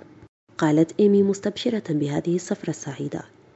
هذه ليست مجرد رحلة للمتعة يا عزيزاتي فهي ستقرر مستقبل عملي. إذ لو كان لدي أية موهبة فسأجدها في روما وسأحاول أن أثبتها. الفصل الثامن والعشرون. متاعب موجعة. أسرت السيدة مارج إلى ابنتها جو بقلقها بشأن بيث ثمة شيء ما يشغل بالها فهي تجلس وحيدة فترة طويلة من دون أن تكلم والدها كما تعودت أن تفعل. أغانيها حزينة ونظرة عينيها تدل على شيء غامض لا أعرف كناه. قالت جو. إنها تكبر ولهذا فهي تحلم. لديها آمال ومخاوف لا تعرف سر تفسيرها. إن بيث في الثامنة عشر من عمرها ومع هذا نحن لا نزال نعاملها كطفلة. أخذت جو تتابع بيث باهتمام فيما هي تحاول أن تبدو مستغرقة في شؤونها الخارجية واستطاعت أخيرا أن تصل إلى ما يكشف عن سر تبدلها. كانت تحب الإنهماك في الكتابة عند النافذة بعد ظهر يوم السبت وفي نفس الوقت كانت عينا جو عليها تراقبها. فلاحظت أن أحدهم مر فجأة من جانب المنزل وهو يصفر وقال كل شيء على ما يرام تعالي الليلة. ابتسمت بيث وهزت برأسها وتابعت الشاب بنظرها حتى غادر المكان. تابعت جو بنظرها وجه بيث باهتمام ولاحظت كيف انخطف لونها بسرعة وزالت ابتسامتها. كانت هناك دمعة حائرة في عينيها تحاول أن تخفيها. صدمت جو بهول ما اكتشفت. إن بيث تحب لوري. وراحت أفكار كثيرة تعصف بها ولكنها عزمت في نفسها على أمر تفعله. كان سلوك لوري مع بيث رقيقا بشكل خاص. وبما أنه كان لطيفا مع الجميع لم يتخيل أحد أنه يهتم ببيث أكثر من غيرها. بل إن الانطباع السائد عند الأسرة هو أن لوري مغرم بجو أكثر من أي واحدة أخرى. أخذت جو تسترجع في ذاكرتها تصرفات لوري معها وبدأت تكتشف أنه كان يتغير نحوها تدريجيا وكذلك كان سلوكه يتغير. وذات ليلة عزمت جو على مراقبة سلوك لوري وبيث عن كثب ولاحظت أنهما يتبادلان النظرات الحانية. وتساءلت بينها وبين نفسها. لعلها تستطيع أن تسعده ويستطيع هو أن يسعدها وعزمت على أن تبتعد ولكن إلى أين تذهب؟ وجلست على أريكتها المفضلة تفكر في الأمر. وما كادت جو تضع رأسها على الوسادة حتى سمعت صوت نحيب بيث. كانت بيث تتألم وكانت حرارتها مرتفعة ثم صارت تتفوه بعبارات يائسة تشير إلى مرض لا شفاء منه. بعدها تلاشى صوتها فجأة فشعرت جو بالذعر وأرادت أن تستنجد بوالدتها ولكن بيث منعتها وطلبت إليها أن تجلس إلى جانبها وتمسد لها جبينها. وشعرت جو أن ثمة أمرا يثقل صدر أختها فطلبت منها أن تفصح عن مكنون صدرها حتى ترتاح. فقالت لها بيث ليس الآن لم يحن الأوان بعد ولكنها وعدتها بأن تعلمها في الوقت المناسب. ونامت الشقيقتان جنبا إلى جنب وفي الصباح عزمت جو على السفر وصارحت والدتها برغبتها هذه متذرعة بحاجتها إلى التغيير والتجديد وقالت إنها ترغب في السفر إلى نيويورك حيث تستطيع القيام بما طلبته منها السيدة كيرك وهو تدريس أولادها. كانت الأم قلقة بشأن غياب ابنتها عن البيت والعمل بعيدا عنهم ولكن جو طمأنتها وأكدت لها أن السفر سيفتح لها آفاقا جديدة للكتابة. وعندما ألحت والدتها على معرفة الأسباب الخفية لقرارها زعمت جو أن لوري يتقرب كثيرا منها وهي لا تريد أن تتعلق به في الوقت الحاضر فهي تفضل أن يكون صديقا. اقتنعت الأم بغياب ابنتها بعض الوقت إذ ربما كان هذا أفضل لها وللوري. وطلبت جو من أمها أن يبقى هذا الأمر سرا بينهما لا يعلم به لوري. كما أن بيث يجب أن تعتقد أنني مسافرة للمتعة فأنا لا أستطيع أن أتحدث عن لوري أمامها. وبوسع بيث أن تواسيه بعد أن أسافر وتشفيه من أفكاره الرومانسية. وافقت السيدة كيرك على استقبال جو ووعدت بإعداد مكان مناسب لراحتها. وكانت جو تتطلع بشغف إلى آفاق العمل الجديد وتتوق إلى الالتحاق به في أقرب وقت. وعندما اكتملت الاستعدادات أخبرت لوري بشيء من الخوف عن نياتها ولكن لوري رغم دهشته استقبل النبأ بهدوء. حينها شعرت بارتياح وراحت تكمل استعداداتها بقلب مطمئن. وقبل أن تسافر أوصت أختها بيث بشيء واحد وهو أن تعتني بفتاها أي بلوري. فأجابتها بيث سأعتني به بالطبع ولكنني لا أستطيع أن أملأ مكانك ولسوف يفتقدك كثيرا. قالت جو. لن يضيره ذلك. تذكري فقط أنني تركته في عهدتك. ووعدت بيث أختها بأن تفعل كل ما في وسعها ولكنها كانت مندهشة من نظرات جو الغريبة إليها. وأخيرا ودعها لوري قائلا إن عواطفه معها وكانت كلمات لوري الحنون آخر كلمات الوداع. الفصل التاسع والعشرون. رسائل جو ويومياتها. في شهر تشرين الأول كتبت جو أول رسالة لها من نيويورك إلى والدتها وبيث تقول فيها إن لديها أخبارا كثيرة وإن السيدة كيرك رحبت بها كثيرا وهي تشعر وكأنها في بيتها وراحت تتحدث في رسالتها بابتهاج عن تفاصيل حياتها الجديدة وعملها وإقامتها. وتحت عنوان ليلة الثلاثاء كتبت جو تخبرهما عن رجل ألماني تعرفت إليه في المدرسة يدعى الأستاذ باير وراحت تصفه لهما وصفا دقيقا وقالت إنها رغم سوء أندامه وعدم وسامته إلا أنها أعجبت به. وتحت عنوان ليلة الخميس قالت إنها أمضت ذلك اليوم بهدوء في الخياطة والكتابة والتدريس في غرفتها الصغيرة. وروت لأمها وأختها كيف تعرفت مصادفة إلى السيد باير وتحدثت إليه. وسألت جو في هذه الرسالة عن تيدي وقالت أتراه مشغولا إلى هذا الحد بالدراسة بحيث لا يجد وقتا للكتابة إلى أصدقائه. وعادت جو فكتبت في شهر كانون الأول رسالة خاصة إلى بيث تخبرها فيها عن توطد علاقتها بالبروفيسور باير وكيف بدأت تتعلم الألمانية على يديه وقالت إنها تطوعت لترتيب غرفته التي كانت تعمها الفوضى. ولقضاء بعض حوائجه الضرورية وإنها سعيدة في تقدمها باللغة الألمانية. وبسعة صدر البروفيسور باير في تعلمها. وفي شهر كانون الثاني بعثت جو برسالة إلى أسرتها تتمنى لهم فيها عاما سعيدا وتشكرهم على ما أرسلوه لها من هدايا. وشكرت والدها بشكل خاص على الكتب التي أرسلها لها. وبمناسبة الحديث عن الكتب توقفت جو مطولا أمام هدية الأستاذ باير إذ أهداها كتابا لشكسبير بمناسبة عيد رأس السنة. وكانت سعيدة جدا بهذه الهدية التي اعتبرتها باكورة تأسيس مكتبة خاصة بها. وكالعادة في رسائلها الأخيرة كان الأستاذ باير محور حديثها واهتمامها. كما كانت رسالة جو تنطق بالحبور والسرور والعزم على متابعة العمل بهمة ونشاط. الفصل الثلاثون. الصديق الجديد. كانت جو رغم انهماكها في الجو الاجتماعي الذي أحبته والعمل الذي تكسب منه عيشها تجد وقتا للكتابة. وكانت ترى أن المال يمنح القوة. لذلك عزمت على أن تحصل عليهما معا.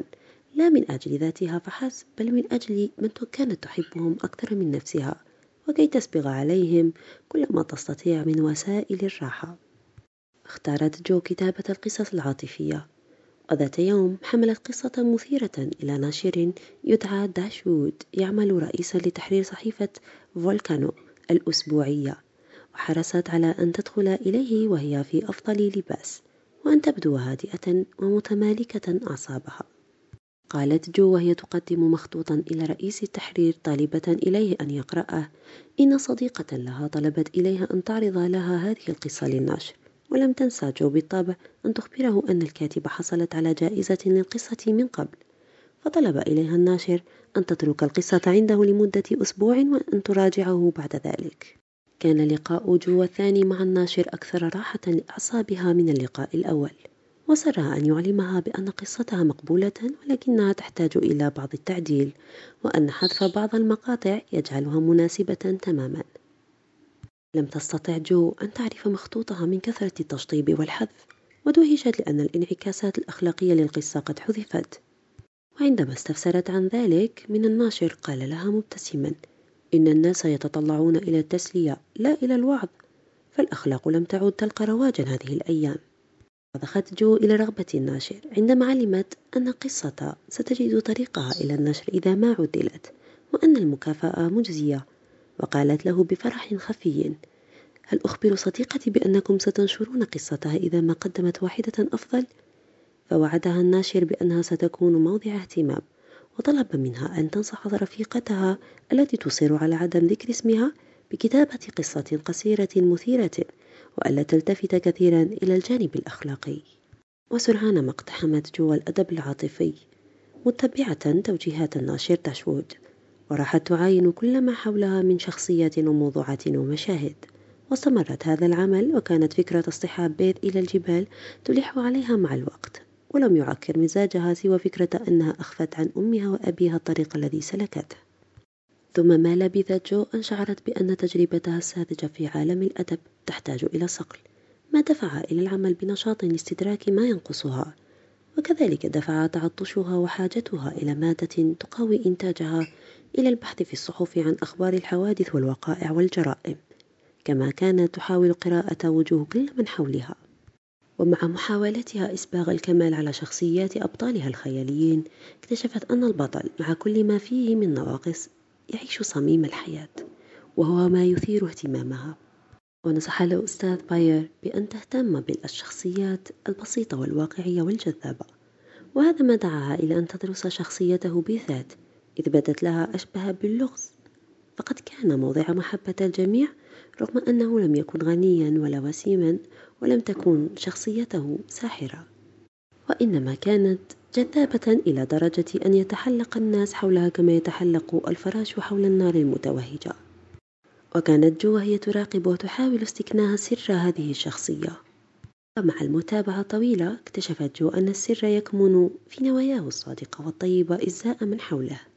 فضلا عن ذكائه وهذا ما جعلها تزداد احتراما له. وعلمت أيضا من إحدى زميلاتها أن السيد باير وإن كان مجرد مدرس لغة بائس في أمريكا إلا أنه كان أستاذا ذا مكانة رفيعة في برلين. وازدادت جو إعجابا بالبروفيسور باير عندما أتيحت لها فرصة لحضور ندوة مختارة شارك فيها عدد من علية القوم وكبار المثقفين. وبهرت بما دار من مناقشة حول الدين وفلسفة الحياة وبأسماء مفكر من أمثال كانت وهيجل إذ لم تكن تعلم عن هذه الشخصيات شيئا. وفي تلك الندوة انبرى باير مدافعا بحماسة عن الدين ووجود الله. أعجبت جو بحماسته وروعة منطقه وبدأت تقتنع منذ ذلك الحين بأن امتلاك الشخصية القوية الحرة المؤمنة والواثقة من نفسها أفضل من امتلاك المال أو المرتبة الاجتماعية العالية أو الجمال وأن السيد فريدريك باير ليس إنسانا عاديا. بل هو إنسان عظيم. تعززت هذه القناعة مع الأيام وكانت جو تقدر مكانته وتحرص على احترامه وعلى أن تكون جديرة بصداقته. واكتشفت مصادفة أنه كان يعرف بكتابتها في صحيفة فولكانو ولكنه لم يصارح بذلك منتظرا أن تصارحه هي أولا. وعندما انكشف الأمر أخبرها بأنه لا يجد مستوى تلك الصحيفة لائقا. فضلا عن أن كل ما تنشره هو تفاهات. ودافعت جو عن قصص الإثارة قائلة إن هناك كثيرا من الأشخاص المحترمين يكسبون عيشهم من كتابتها مثل هذه القصص فأجابها باير بشيء من العصبية. إن هؤلاء المحترمين يدسون السم في الدسم وهم يكسبون مالا حراما ومن الأفضل لهم أن يكنسوا الشوارع طلبا للمال فذلك أشرف لهم. شعرت جو بصدمة. ولكنها حاولت أن تعزي نفسها بأن ما تكتبه قد يكون سخيفا ولكنه ليس سيئا. وما إن صعدت إلى غرفتها حتى راحت تعيد قراءة كل قصة من قصصها. وسرعان ما شعرت بالاكتئاب بعد أن تجسمت الأخطاء في عينيها واقتنعت بتفاهة ما كتبت وقالت في نفسها ماذا أفعل إذا ما عرفت بها أسرتي أو اطلع عليها السيد؟ وفجأة لمعت في ذهنها فكرة. فحملت جميع أوراقها وألقت بها في المدفأة وأحرقتها وأقلعت عن كتابة قصص الإثارة وأرادت أن تتحول إلى فن آخر من فنون الكتابة كالقصص ذات الطابع الأخلاقي أو قصص الأطفال ولكنها لم تجد قارئا لها. وفيما كانت تتفاعل في داخلها عوامل ثورة خفية كانت حياتها الخارجية تسير كالمعتاد ولم تعد تتحدث في هذا الموضوع مع البروفيسور الذي كان يعرف أنها توقفت عن الكتابة. وكان يحاول مساعدتها بشتى الوسائل مبرهنا على أنه صديق حقيقي. ولم تكن جو حقيقة تعيسة فمقابل كسلها في الكتابة كانت تكتسب أشياء كثيرة إلى جانب اللغة الألمانية وتضع الأساس لقصة مثيرة خاصة بها. وجاء حزيران وحان الوقت كي تودع جو من حولها وتعود إلى البيت. كان الجميع آسفين على فراقها. وعلى وجه الخصوص السيد باير ولكن جو ألحت عليه وهي تودعه بالمجيء لزيارة أسرتها والتعرف بها وبصديقها المفضل لوري. أحس السيد باير بغصة وهو يسمعها تتحدث عن لوري بحماسة وخشي أن يكون أكثر من مجرد صديق مفضل ولكنه أخفى مشاعره وقال إنه يخشى ألا يتمكن من المجيء متمنيا لصديقها النجاح ولها السعادة وغادر الغرفة بعد أن صافحها بحرارة. وفي الصباح الباكر من اليوم التالي هرع باير إلى المحطة ليكون في وداع جو فسعدت بلقائه في المحطة وهو يحمل لها باقة من الأزهار وقالت له قبل أن ترحل لقد انصرم الشتاء ولم أكتب ولم أكتسب مالا ولكنني اكتسبت صديقا جديرا بالصداقة وسوف أحافظ عليه مدى العمر. الفصل الواحد والثلاثون. ألام الحب. كان الجميع حاضرين حفلة تخرج لوري بدرجة الشرف. الجد لورنس الذي كان فخورا بحفيده والسيد والسيدة مارش وجون وميغ وجو وبيث. وبعد تناول العشاء ودع لوري جو وشقيقاتها متوقعا أن يقابل جو في اليوم التالي وكانت قد وعدته بالمجيء. كان القلق باديا عليهما في بداية اللقاء. وشعرت جو أن لوري يريد أن يبوح لها بشيء يثقل عليه وحتى تساعده على الكلام. قالت له إنها مستعدة لسماع ما يريد الإفصاح عنه.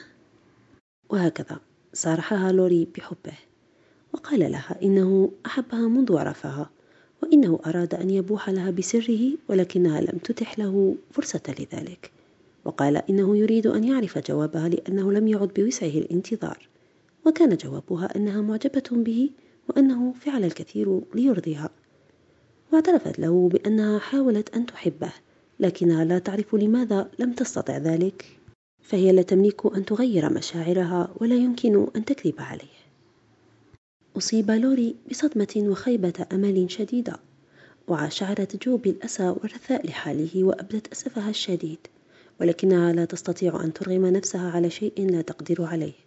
وراحت تربت على كتفه برقة والأسى يعتصرها. وران بينهما الصمت. كان الموقف صعبا.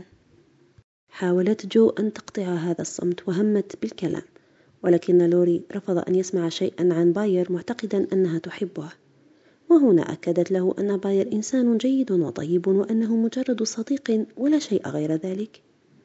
وحاولت جو أن تخفف من لوعة لوري الذي جثى على ركبتيه أمامها كما حاولت أن تهدئ من روعه وقالت له بهدوء إن أحدهما لا يناسب الآخر. فكلاهما حاد الطباع وسيكون من الحماقة أن يرتبطا بالزواج وطلبت إليه أن يكونا صديقين فحسب. ولم تفلح توسلات لوري في تغيير موقفها وتمنت له الفتاة المناسبة التي تكون أهلا له. هنا فقد أعصابه وتفوه بكلمات أزعجتها ودفعتها إلى صده وتحول الموقف بينهما إلى ما يشبه المشاحنة. قال لها لوري ستندمين ذات يوم يا جو. وابتعد عنها متأثرا بما جرى. شعرت جو لبرهة بأن قلبها يكاد يتوقف خوفا من أن يفعل لوري شيئا بنفسه وعادت أدراجها إلى البيت وهي تفكر فيما يمكن أن تقوله للسيد لورنس كي يعالج الموقف. وعندما وصلت صارحته بكل ما حدث وراحت تجهش بالبكاء. عاد لوري إلى المنزل متعبا فوجد الجد الذي تظاهر عند رؤيته بأنه لا يعرف شيئا. أما لوري فقد توجه إلى البيانو وراح يعزف السوناتا الحزينة كما لم يعزفها من قبل. وأخيرا صارح الجد حفيده مربتا على كتفه بحنان بأنه عرف كل شيء من جو. كان الموقف صعبا يدعو إلى التروي والتفكير وبعد لحظات قليلة نصحه جده أن يغادر البلاد فترة من الوقت نشدانا للسلوى كما اقترح عليه أن يسافرا معا إلى حيث يوجد لديه بعض الأعمال التجارية التي تحتاج إلى متابعة مؤكدا أنه لن يثقل عليه بحيث يستطيع أن يذهب إلى حيث يشاء. رضخ لوري إلى رغبة جده وجاءت لحظة الفراق. ودع لوري جميع أفراد أسرة مارش بما فيهم جو. كان الوداع قصيرا ومقتضبا. غادر بعدها وابتعد ولم ينظر إلى الخلف. وهنا أدركت جو أن الفتى لن يعود أبدا. الفصل الثاني والثلاثون. سر بيث عندما عادت جو إلى البيت فوجئت بالتبدل الذي طرأ على بيث. كان من النوع الذي لا يحس به إلا من يغيب عنها طويلا إذ كانت هناك نظرة شفافة غريبة في عينيها. واعتقدت جو بأن رحيل لوري أعاد إلى أختها ذلك القلق الغامض فاقترحت عليها أن تقوما برحلة إلى الشاطئ للترفيه عن النفس. فوافقت بيت على اقتراحها. كان هناك سر ما يحتمل في نفس بيت ويثقل على صدرها وتريد أن تبوح به إلى جو. وذات يوم اقتربت بيت من أختها وهي مضطجعة. وقالت عزيزتي جو أنا سعيدة لأنك تعرفين. حاولت أن أخبرك فلم أستطع. وتابعت وكأنها تريد أن تواسي شقيقتها. عرفت ذلك منذ زمن. لقد اعتدت ذلك المرض الآن. ولم يعد من الصعب أن أتحمله انتاب جو شعور بالسعادة لأن قلق أختها وتبدلها لا علاقة له بلوري وسألتها أهذا كل ما يقلقك؟ قالت بيث نعم كنت أراك قوية ومفعمة بالسعادة وأشعر بك بأنني لا أستطيع أن أكون مثلك ولماذا لم تخبريني بذلك يا بيث؟ وكيف تحملت العناء وحدك؟ كيف تحملت هذا الشعور بالوحدة؟ كانت أمي مشغولة بميغ وإيمي بعيدة. وحسبت أنك سعيدة مع لوري فلم أرد إزعاجك. وأنا كنت أظن أنك تحبينه يا بيث. وهذا ما حملني على الابتعاد. نظرت بيث بدهشة إلى جو التي ابتسمت رغم ألمها وقالت إذا فأنت لم تفكري في ذلك يا عزيزتي؟ كيف يسعني أن أحبه؟ يا جو وهو مغرم بك. إنني أحبه فعلا. لأنه كان طيبا معي دوما ولكنه لم يكن أكثر من أخ بالنسبة إلي.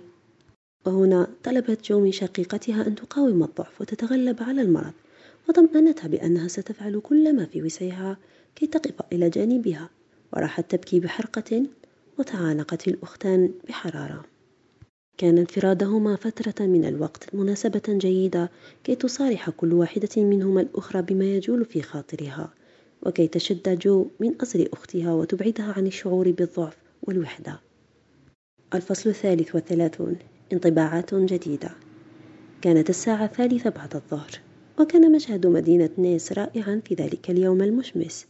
فالكورنيش كان يحفل بكل مظاهر البذخ والبهجة والموضة والأشجار الوارفة والأزهار النضرة كما كانت نيس ملتقى الناس من كل أمة ولسان وفي يوم عيد الميلاد كان لقاء إيمي مع لوري في نيس. صاحت إيمي أوه لوري هذا حقا أنت؟ كنت أظن أنك لن تأتي. فقال لوري لقد تأخرت ولكني وعدتك أن أمضي يوم الميلاد معك وها أنا ذا؟ وجرى بينهما حديث طويل. بدا لوري أكثر وسامة ولكنه كان متعبا قانطا ولم تعرف إيمي السبب. كانت تريد أن تعرف كل شيء عن حياة لوري الجديدة ولاحظت أن ثمة تغيرا طرأ على سلوكه وشخصيته ولكنها لم تعرف ما كان سبب هذا التغيير. كان لدى كل منهما الكثير من الأسئلة والكثير من الأمور التي يود الواحد منهما أن يتحدث عنها إلى الآخر وركبا معا. وتحدثا طويلا وتركها لوري آملا اللقاء ليلا ليسهر سهرة الميلاد. تزينت إيمي في تلك الليلة بأجمل زينة واعتنت باختيار لباسها وحليها وبدت في غاية المرح والرشاقة وهي تختال في قاعة الفندق بانتظار لوري. ولمحها لوري عن بعد وهي واقفة أمام نافذة بعيدة فبدت له في وقفتها كإحدى معبودات الرومان.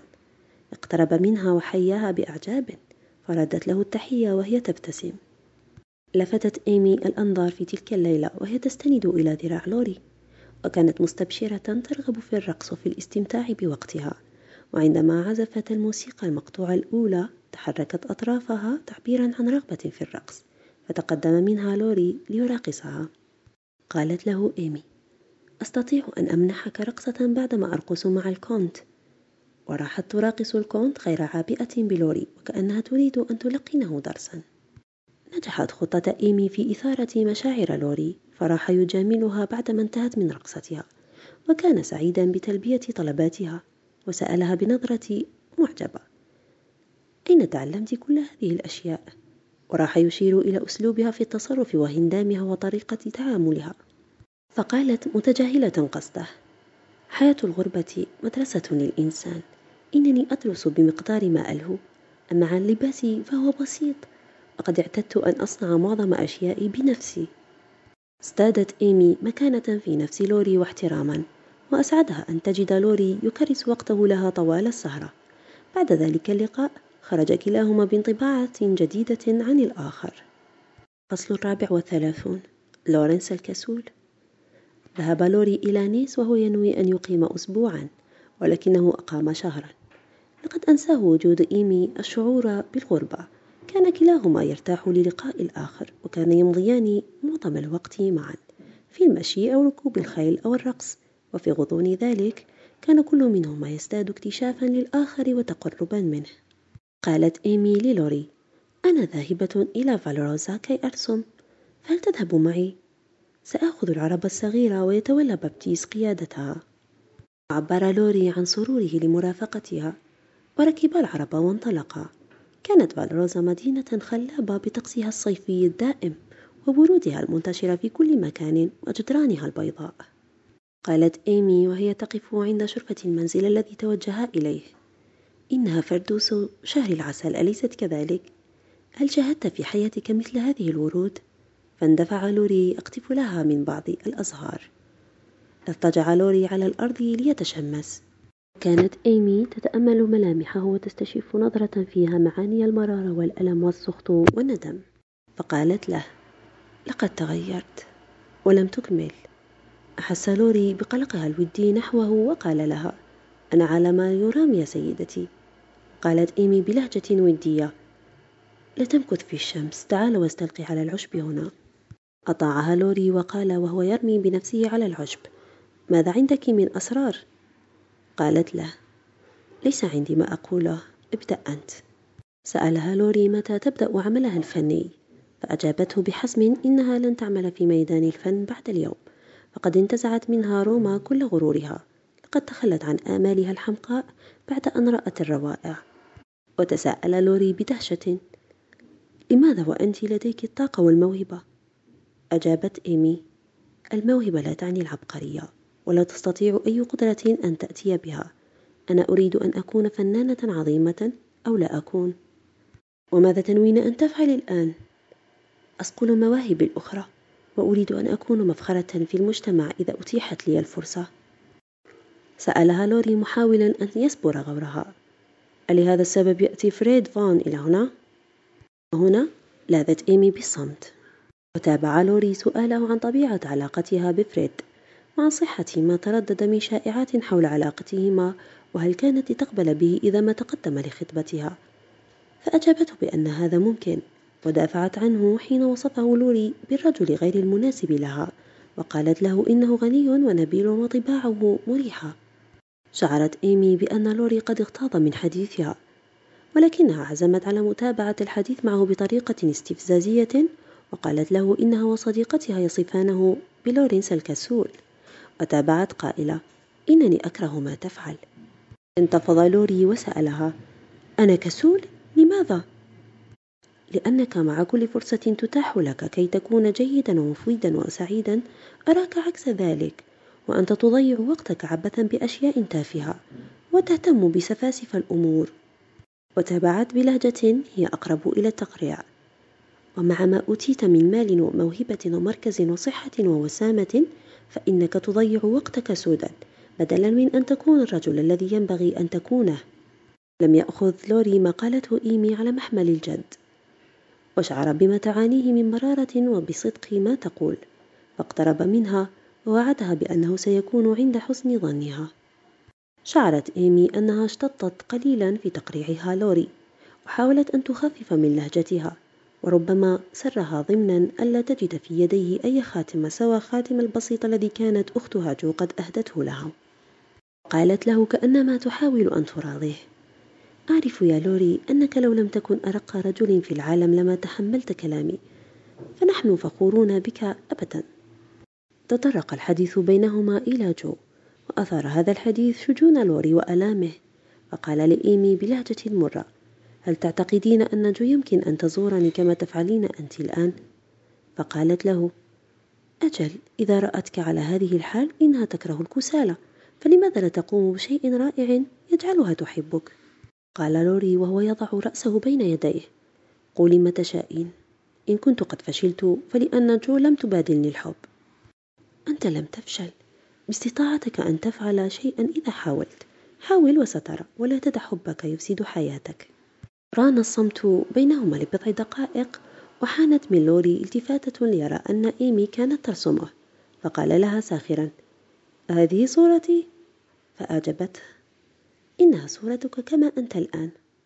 وتناولت صورة قديمة كانت قد رسمتها له عند بداية تعرف الأسرة به وجعلته يقارن بينهما حتى يدرك الفارق بنفسه وتضاحكا وعاد إلى البيت وافترقا. وفي الصباح التالي تلقت إيمي رسالة من لوري بدلا من المكالمة المعتادة تركت في نفسها غصة إذ أعلمها فيها أن لورنس الكسول سيلتحق بجده وتمنى لها السعادة في البلروزة مع فريد فان. الفصل الخامس والثلاثون وادي الظل. بعد الصدمة الأولى وبكل مودة ومحبة حاول كل فرد من الأسرة أن يساعد الآخر في أوقات الشدة. لقد وضعت الأسرة أحزانها جانبا وراح كل فرد يصطلع بدوره لجعل السنة الأخيرة لبيت سنة سعيدة. أعدت أفضل غرفة في المنزل لبيت وكانت تضم كل ما ترغب فيه. أزهارها المفضلة لوحاتها البيانو الذي تعزف عليه أشغالها وقططها وكان الجميع يسعى لإسعادها.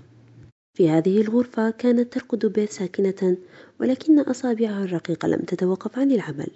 فقد كان يبهجها أن تضع أشياء صغيرة لتلاميذ المدرسة الذين يمرون بالقرب من نافذتها جيئة وذهبا وكانت سعيدة بالعناية التي تلقاها من كل من حولها وخصوصا عندما يتجمعون في غرفتها المشمسة. وكأن هذه السكينة التي ملأت نفوس أفراد الأسرة كانت فترة تمهيد لاستقبال الساعات الصعبة المقبلة. ذلك أن بيث كانت تزداد ضعفا يوما بعد يوم. بحيث لم تعد تقوى حتى على حمل الإبرة. وتنزعج من الأصوات الصادرة بين حين وآخر وكانت صرخات الاستغاثة من الألم تمزق قلوب أهلها.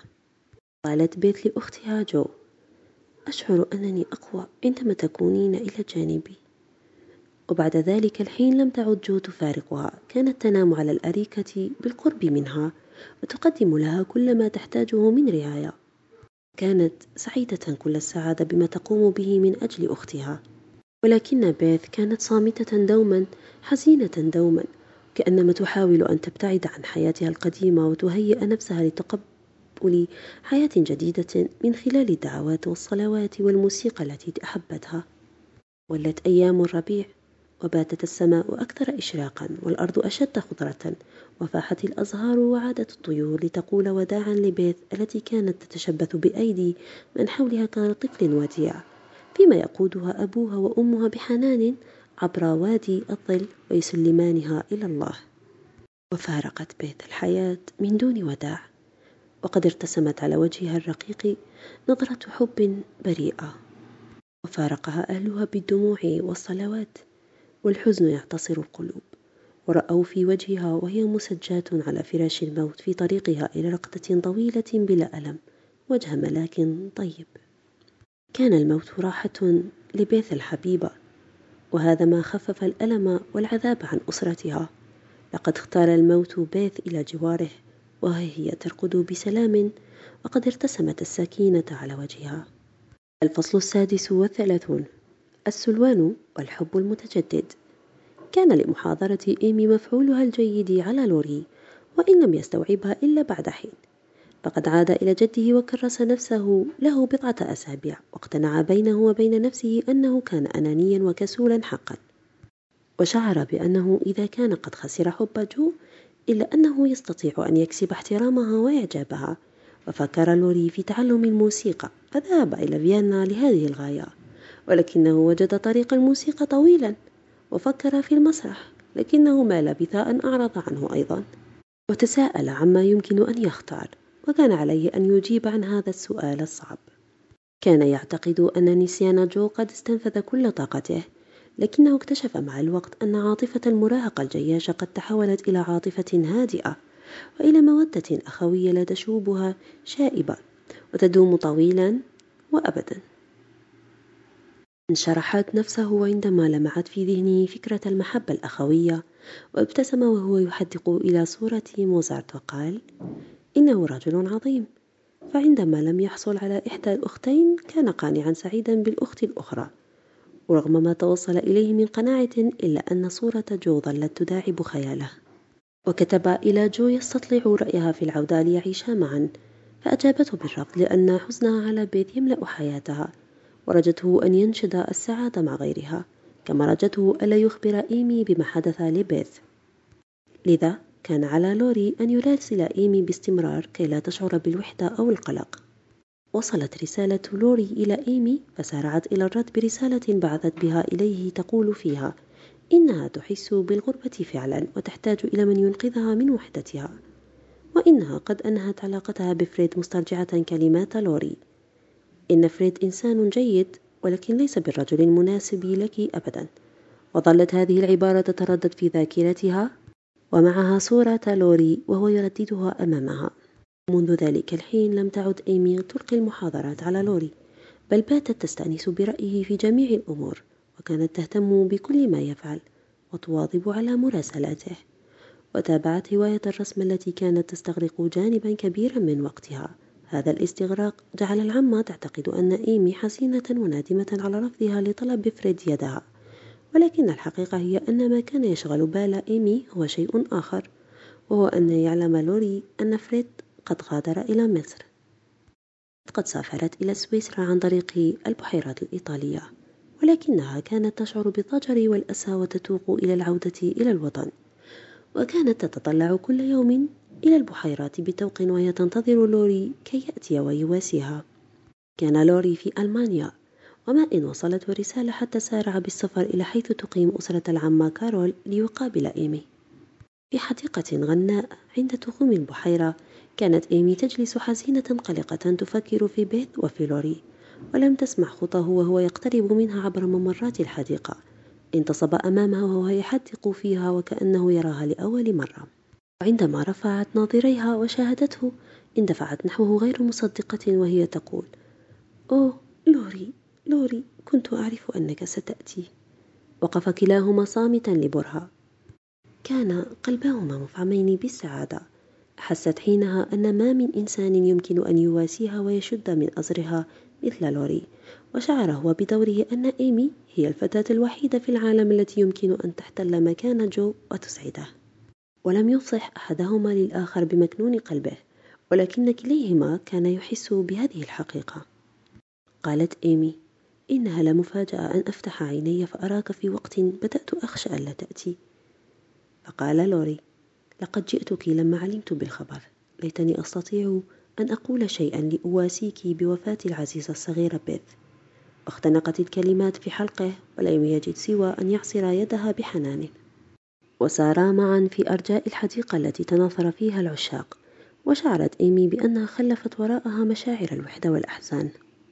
أمضى الاثنان أوقاتا مليئة بالبهجة والسعادة وشعر لوري باستحالة حب امرأة أخرى غير إيمي ولم يكن بحاجة إلى أن يفصح لها عن حقيقة مشاعره فقد أحست بذلك من تلقاء نفسها وأعطته الجواب الذي كان يناشده. وكانت تشعر بأن حبهما سيسعد كل من حولهما حتى جو. آثر لوري أن يرجئ الإفصاح عن حبه حتى اللحظة المناسبة. وتخيل أن هذه اللحظة ستكون في حديقة القصر تحت ضوء القمر ولكن اللحظة السعيدة جاءت في وضح النهار وهما يجدفان في ماء البحيرة. إذ سرعان ما شعر أنهما في قمة السعادة وهما يتوصلان إلى هذا القرار المشترك بينما كانا يجدفان معا في عباب مياه الحياة المشتركة. الفصل السابع والثلاثون.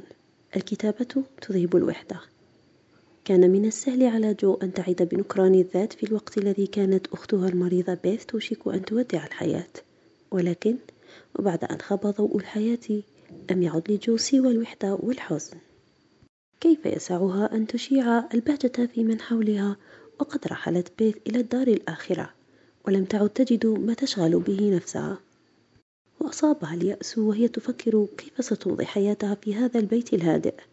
تقوم بالواجبات الرتيبة المملة التي لا تنتهي وشعرت أنها لا يمكن أن تستمر على هذه الوتيرة وأنها قد تقدم على عمل يائس إذا لم يساعدها أحد.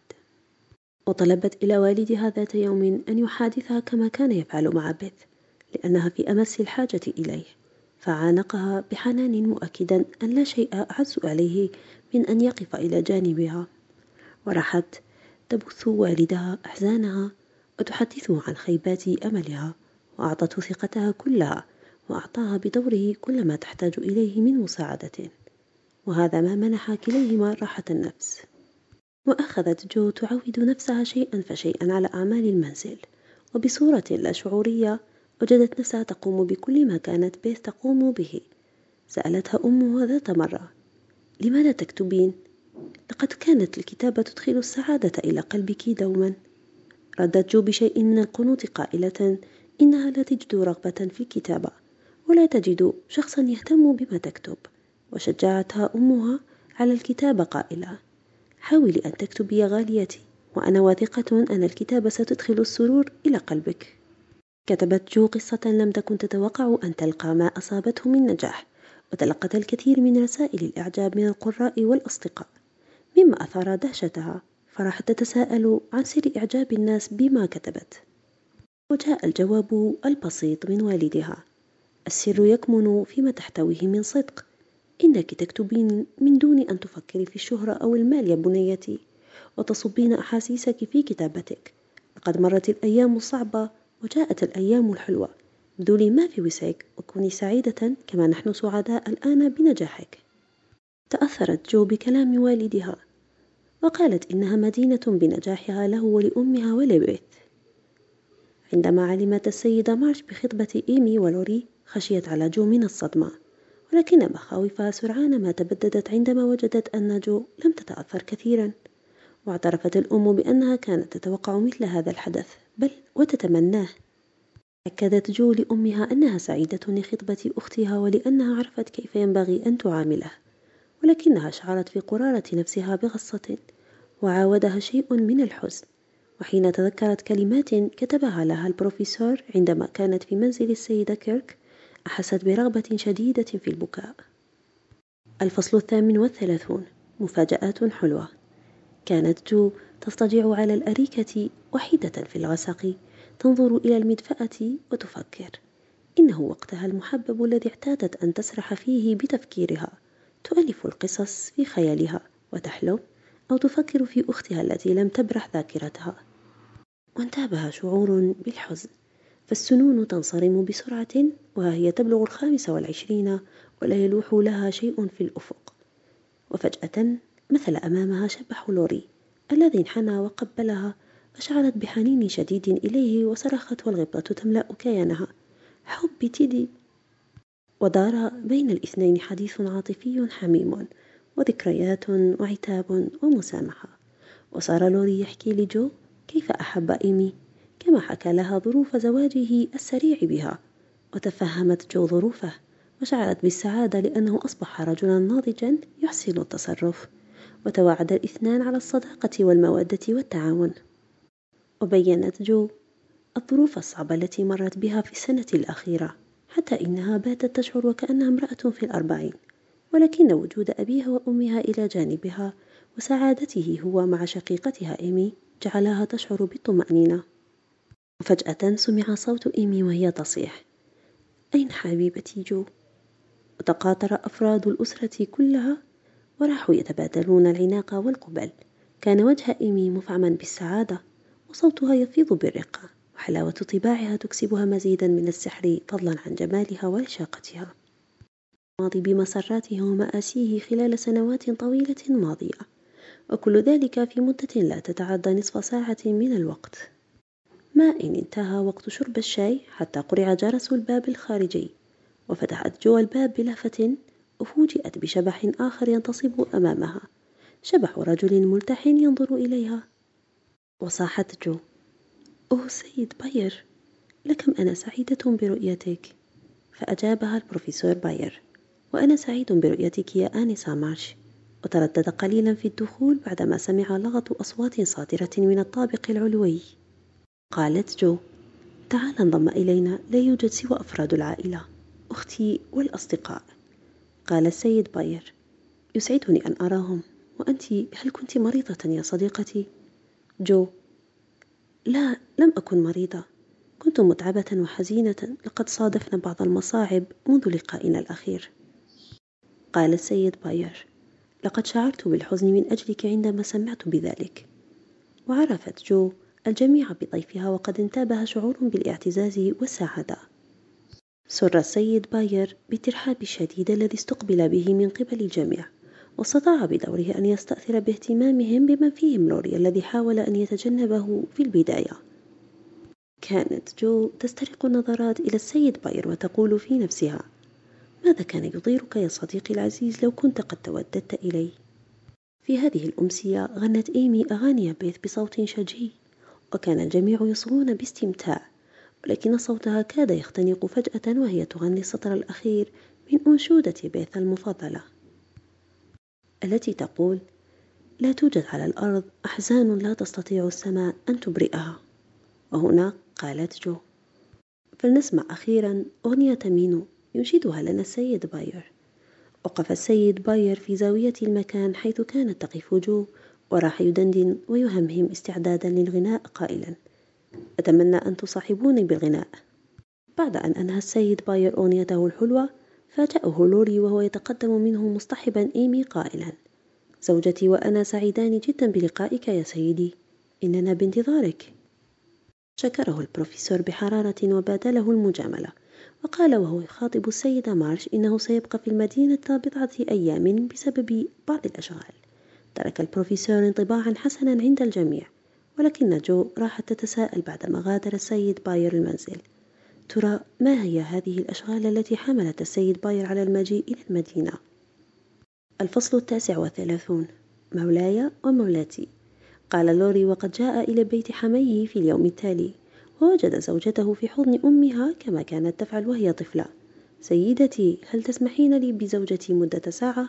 لقد وصلت الأمتعة من باريس. قالت السيدة مارش. كيف له؟ هيا يا حبيبتي لقد نسيت أن لديكما بيتا غير هذا. قال لوري ما جئت إلا لأنني لا أستطيع العيش من دون امرأتي الصغيرة أكثر من فقاطعته جو قائلة دوارة الريح لا تعمل إلا بالريح. رد لوري قائلا إن زوجته تصوب اتجاهه حقا وتسدد خطاه. قالت إيمي بلهجة ودية ادخل يا عزيزي أحسب أن ما تبحث عنه بين الأمتعة موجود بين أشيائي فالرجال لا يعرفون شيئا. قالت جو كيف ستتصرفان عندما تستقران معا؟ قال لوري لن نكون كسالى. سأعمل وأثبت لجدي أنني لست ولدا فاسدا. أما إيمي فسوف تذهلكم بحسن ضيافتها في منزلنا وفي المجتمع الراقي حولنا. ما إن هم بالمغادرة حتى كان البروفيسور باير يفتح البوابة بصبر نافذ. وفي المساء قال لوري مخاطبا زوجته. سيدة لورنس إن ذلك الرجل يريد أن يتزوج جو. آمل ذلك يا عزيزي. إنه جيد ولكنني كنت أتمنى لو أنه أصغر سنا وأكثر غنى لا يا عزيزي لا تكن مهتما بالشؤون المادية وحسب. فإذا كان أحدهما يحب الآخر فلا يهم العمر أو الغنى. إن المرأة لا تتزوج من أجل المال. هنا ذكرها لوري بخبث كيف أنها كانت تود أن تتزوج من أجل المال في وقت من الأوقات. قالت له إيمي أنا لم أكن أفكر في المال عندما رضيت بك زوجا. كنت سأتزوجك حتى ولو كنت لا تملك شرو نقير وأنت تعلم أنني سأسير معك مشوار الحياة إلى آخره حتى ولو كنت تكسب عيشك من التجديف في البحيرة. قال لوري كيف يمكن أن أفكر بغير ذلك وقد رفضت من هو أغنى مني من أجلي؟ وخطر على بال إيمي أن تسأله هل يحسنك أن تتزوج جو السيد باير؟ أؤكد لك أنني سأرقص في عرسها بسريرة صافية وهل تشكين في ذلك يا حبيبتي؟ وكانت إيمي راضية عن هذه الإجابة التي أصاحت عن نفسها مخاوف الغيرة إلى الأبد قال لوري ممازحا وهو يخطو مع زوجته في غرفة الاستقبال وقد تأبط ذراعها بودي لو نستطيع أن نفعل شيئا لهذا البروفيسور المميز هل نستطيع أن نخترع صلة قربى له بغني يموت في ألمانيا ويترك له ثروة صغيرة؟ فقالت إيمي إن جو سوف تكتشف الأمر وتفسد كل شيء. إنها فخورة به كما هو. قال لوري على بركة الله لن نتدخل الآن ولكن سنتحين فرصة نستطيع أن نقدم فيها شيئا لهما. إنني مدين لجو بتعليمي وهي تؤمن بالناس الذين يسددون ما عليهم من دين. فقالت إيمي ما أجمل أن نكون قادرين على مساعدة الآخرين.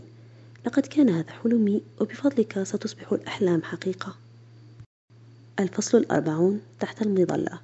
في الوقت الذي كان لوري وإيمي يرتبان منزلهما ويخططان لمستقبل باسم كان باير وجو يتمتعان بالنزهات عبر الطرق والحقول الموحلة. طرأت على جو خلال تلك الفترة تغيرات كثيرة. فقد باتت أكثر ابتهاجا وأكثر اعتناء بشعرها وزينتها.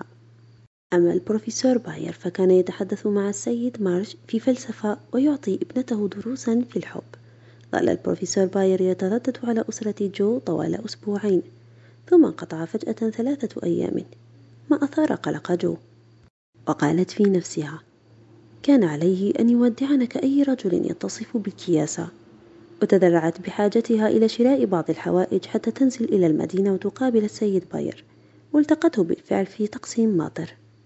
سألها ماذا تفعلين هنا يا صديقتي؟ واقترح عليها أن يحمل عنها السرة التي كانت تحملها. قالت جو وهي تتأبط ذراعه. ظننا أنك سافرت. وهل أستطيع أن أسافر قبل أن أودع من كانوا في غاية الطيبة معي؟ طبعا لا. ولكنني علمت أنك كنت مشغولا بأمور خاصة. لقد افتقدناك ولا سيما أبي وأمي. وأنت؟ أنا دائما سعيدة برؤيتك يا سيدي. قالت جو تلك العبارة وهي تحاول أن تجعل صوتها يبدو طبيعيا. أخبرها باير بأنه سيعود قريبا ولم يعد لديه ما يفعله في المدينة وقال إنه سيأتي لزيارتهم قبل سفره. وشعرت جو بغصة من جوابه فصارحها بأن لديه فرصة عمل جيدة تدر عليه دخلا أفضل يجعل حياة ولديه فرانس وإيميل أيسر. وقال إن العمل الجديد سيكون بعيدا ما يجعل فرص لقاءاتهما أقل. لم يكن باير خبيرا بمشاعر النساء ولم يفطن للنبرة اليائسة في صوت جو.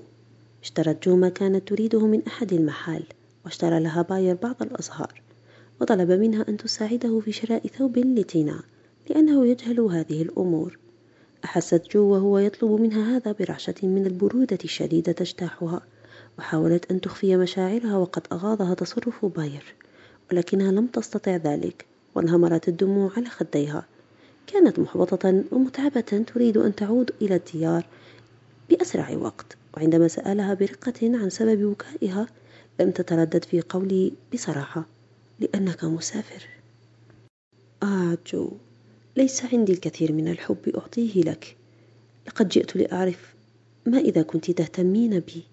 وانتظرت حتى أتأكد ما إذا كنت أكثر من مجرد صديق. فهل أنا كذلك؟ هل ثمة متسع في قلبك لفريدسون العجوز؟ قالت جو. أجل. وأحاطته بذراعيها ونظرت إليه نظرة تعبر عن سعادتها. بمتابعة مشوار الحياة معه رغم عدم وجود مأوى أفضل لهما من مظلته العتيقة. ثم سألته وهما يسيران معا لا يأبهان لكل ما حولهما؟ قل لي. ما الذي أتى بك أخيرا في الوقت الذي كنت بأمس الحاجة إليك تماما؟ أخرج باير ورقة من جيبه وقال هذه لقد وجدت هذه الورقة مصادفة وكان فيها أبيات من الشعر خيل إلي أنها تدعوني إلى المجيء قرأت جو هذه الأبيات. امرأة في بيت وحيد تبدو كبيت شعر حزين تتطلع إلى حب كبير آت في يوم صيف ماطر. قالت جو وهي تمزق الورقة إنه شعر رديء ولكنني كنت أحس بتلك المشاعر عندما كتبته. وتابعت قائلة ما الذي أخرك كل هذا الوقت؟ وشرح لها باير ظروفه وأنه ما كان في وسعه أن ينتزعها من بيت أهلها قبل أن يوفر لها المنزل المناسب فهو لا يملك سوى علمه. قالت جو بحزم أنا سعيدة لأنك فقير. فأنا لا أستطيع أن أتحمل زوجا غنيا. لا تخشى الفقر. فقد خبرته طويلا. ويسعدني أن أعمل من أجل من أحبهم. قال باير. هل تستطيعين الانتظار وقتا طويلا يا جو؟ كان بحاجة إلى فترة من الوقت حتى يستطيع أن يؤمن مستقبل ولديه ومعيشتهما فضلا عن تأمين حياته. وقبلت جو الانتظار فكلاهما يحب الآخر وهذا ما يجعل الانتظار سهلا. عليهما الآن أن يكافحا وأما المستقبل فهو بيد الله. أسعدت كلماتها قلب باير فقد منحته الأمل والشجاعة. أما هو فلم يكن يملك سوى قلب عامر بالحب ويدين خاليتين. قالت له جو عند عتبة الباب وهي تعانقه.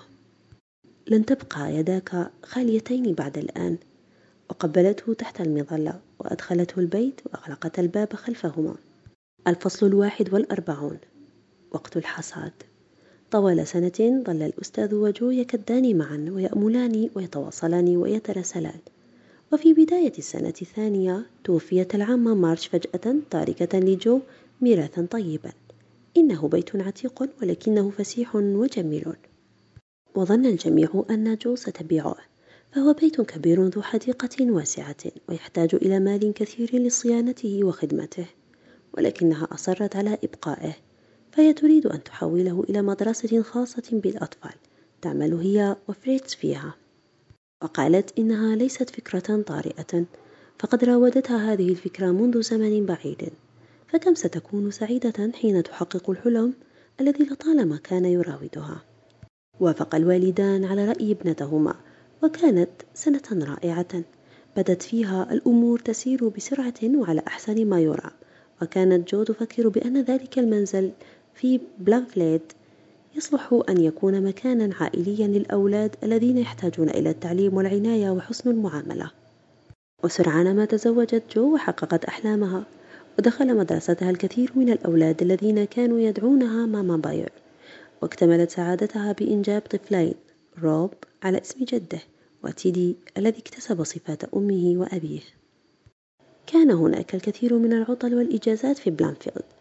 ومن أبهجها عطلة قطاف التفاح السنوية حيث كانت تتجمع أسرة مارش ولورنس وبروك وباير لتحتفل بهذه المناسبة. وقد شهدت حديقة ذلك المنزل بعد خمس سنوات من العرس واحدة من تلك الحفلات الرائعة التي شارك فيها الجميع مع أطفالهم وأحسوا بسعادة غامرة وبهجة وحبور وكانت جو في ذروة سعادتها في ذلك اليوم. وبعد أن انتهى القطاف ووضع العشاء على العشب. راح الجميع يشربون الأنخاب وينشدون الأغاني ويضحكون ويمرحون. كان الجميع في غاية السعادة فباير بات يشعر بأنه محظوظ بسبب ما آلت إليه الأمور وما حقق مع زوجته من نجاح. واعتبرت ميغ أنها حققت كل ما تتمناه مع زوجها جون. وقالت إيمي إن ما تحقق في حياتها لم يكن ضمن ما كانت تخطط له. ومع هذا فإنها لا تتمنى أن تغيره وتبدله. فهي وزوجها راضيان عن حياتهما وشكرت الله على سعادتها. أما جو فقالت لا حاجة بي إلى القول إني سعيدة فهذا ما يستطيع كل امرئ أن يراه فأنا سعيدة بزوجي وولدي وقد أعطاني الله أكثر مما أستحق. قالت السيدة مارش أعتقد أن حصادك يا جو كان جيدا.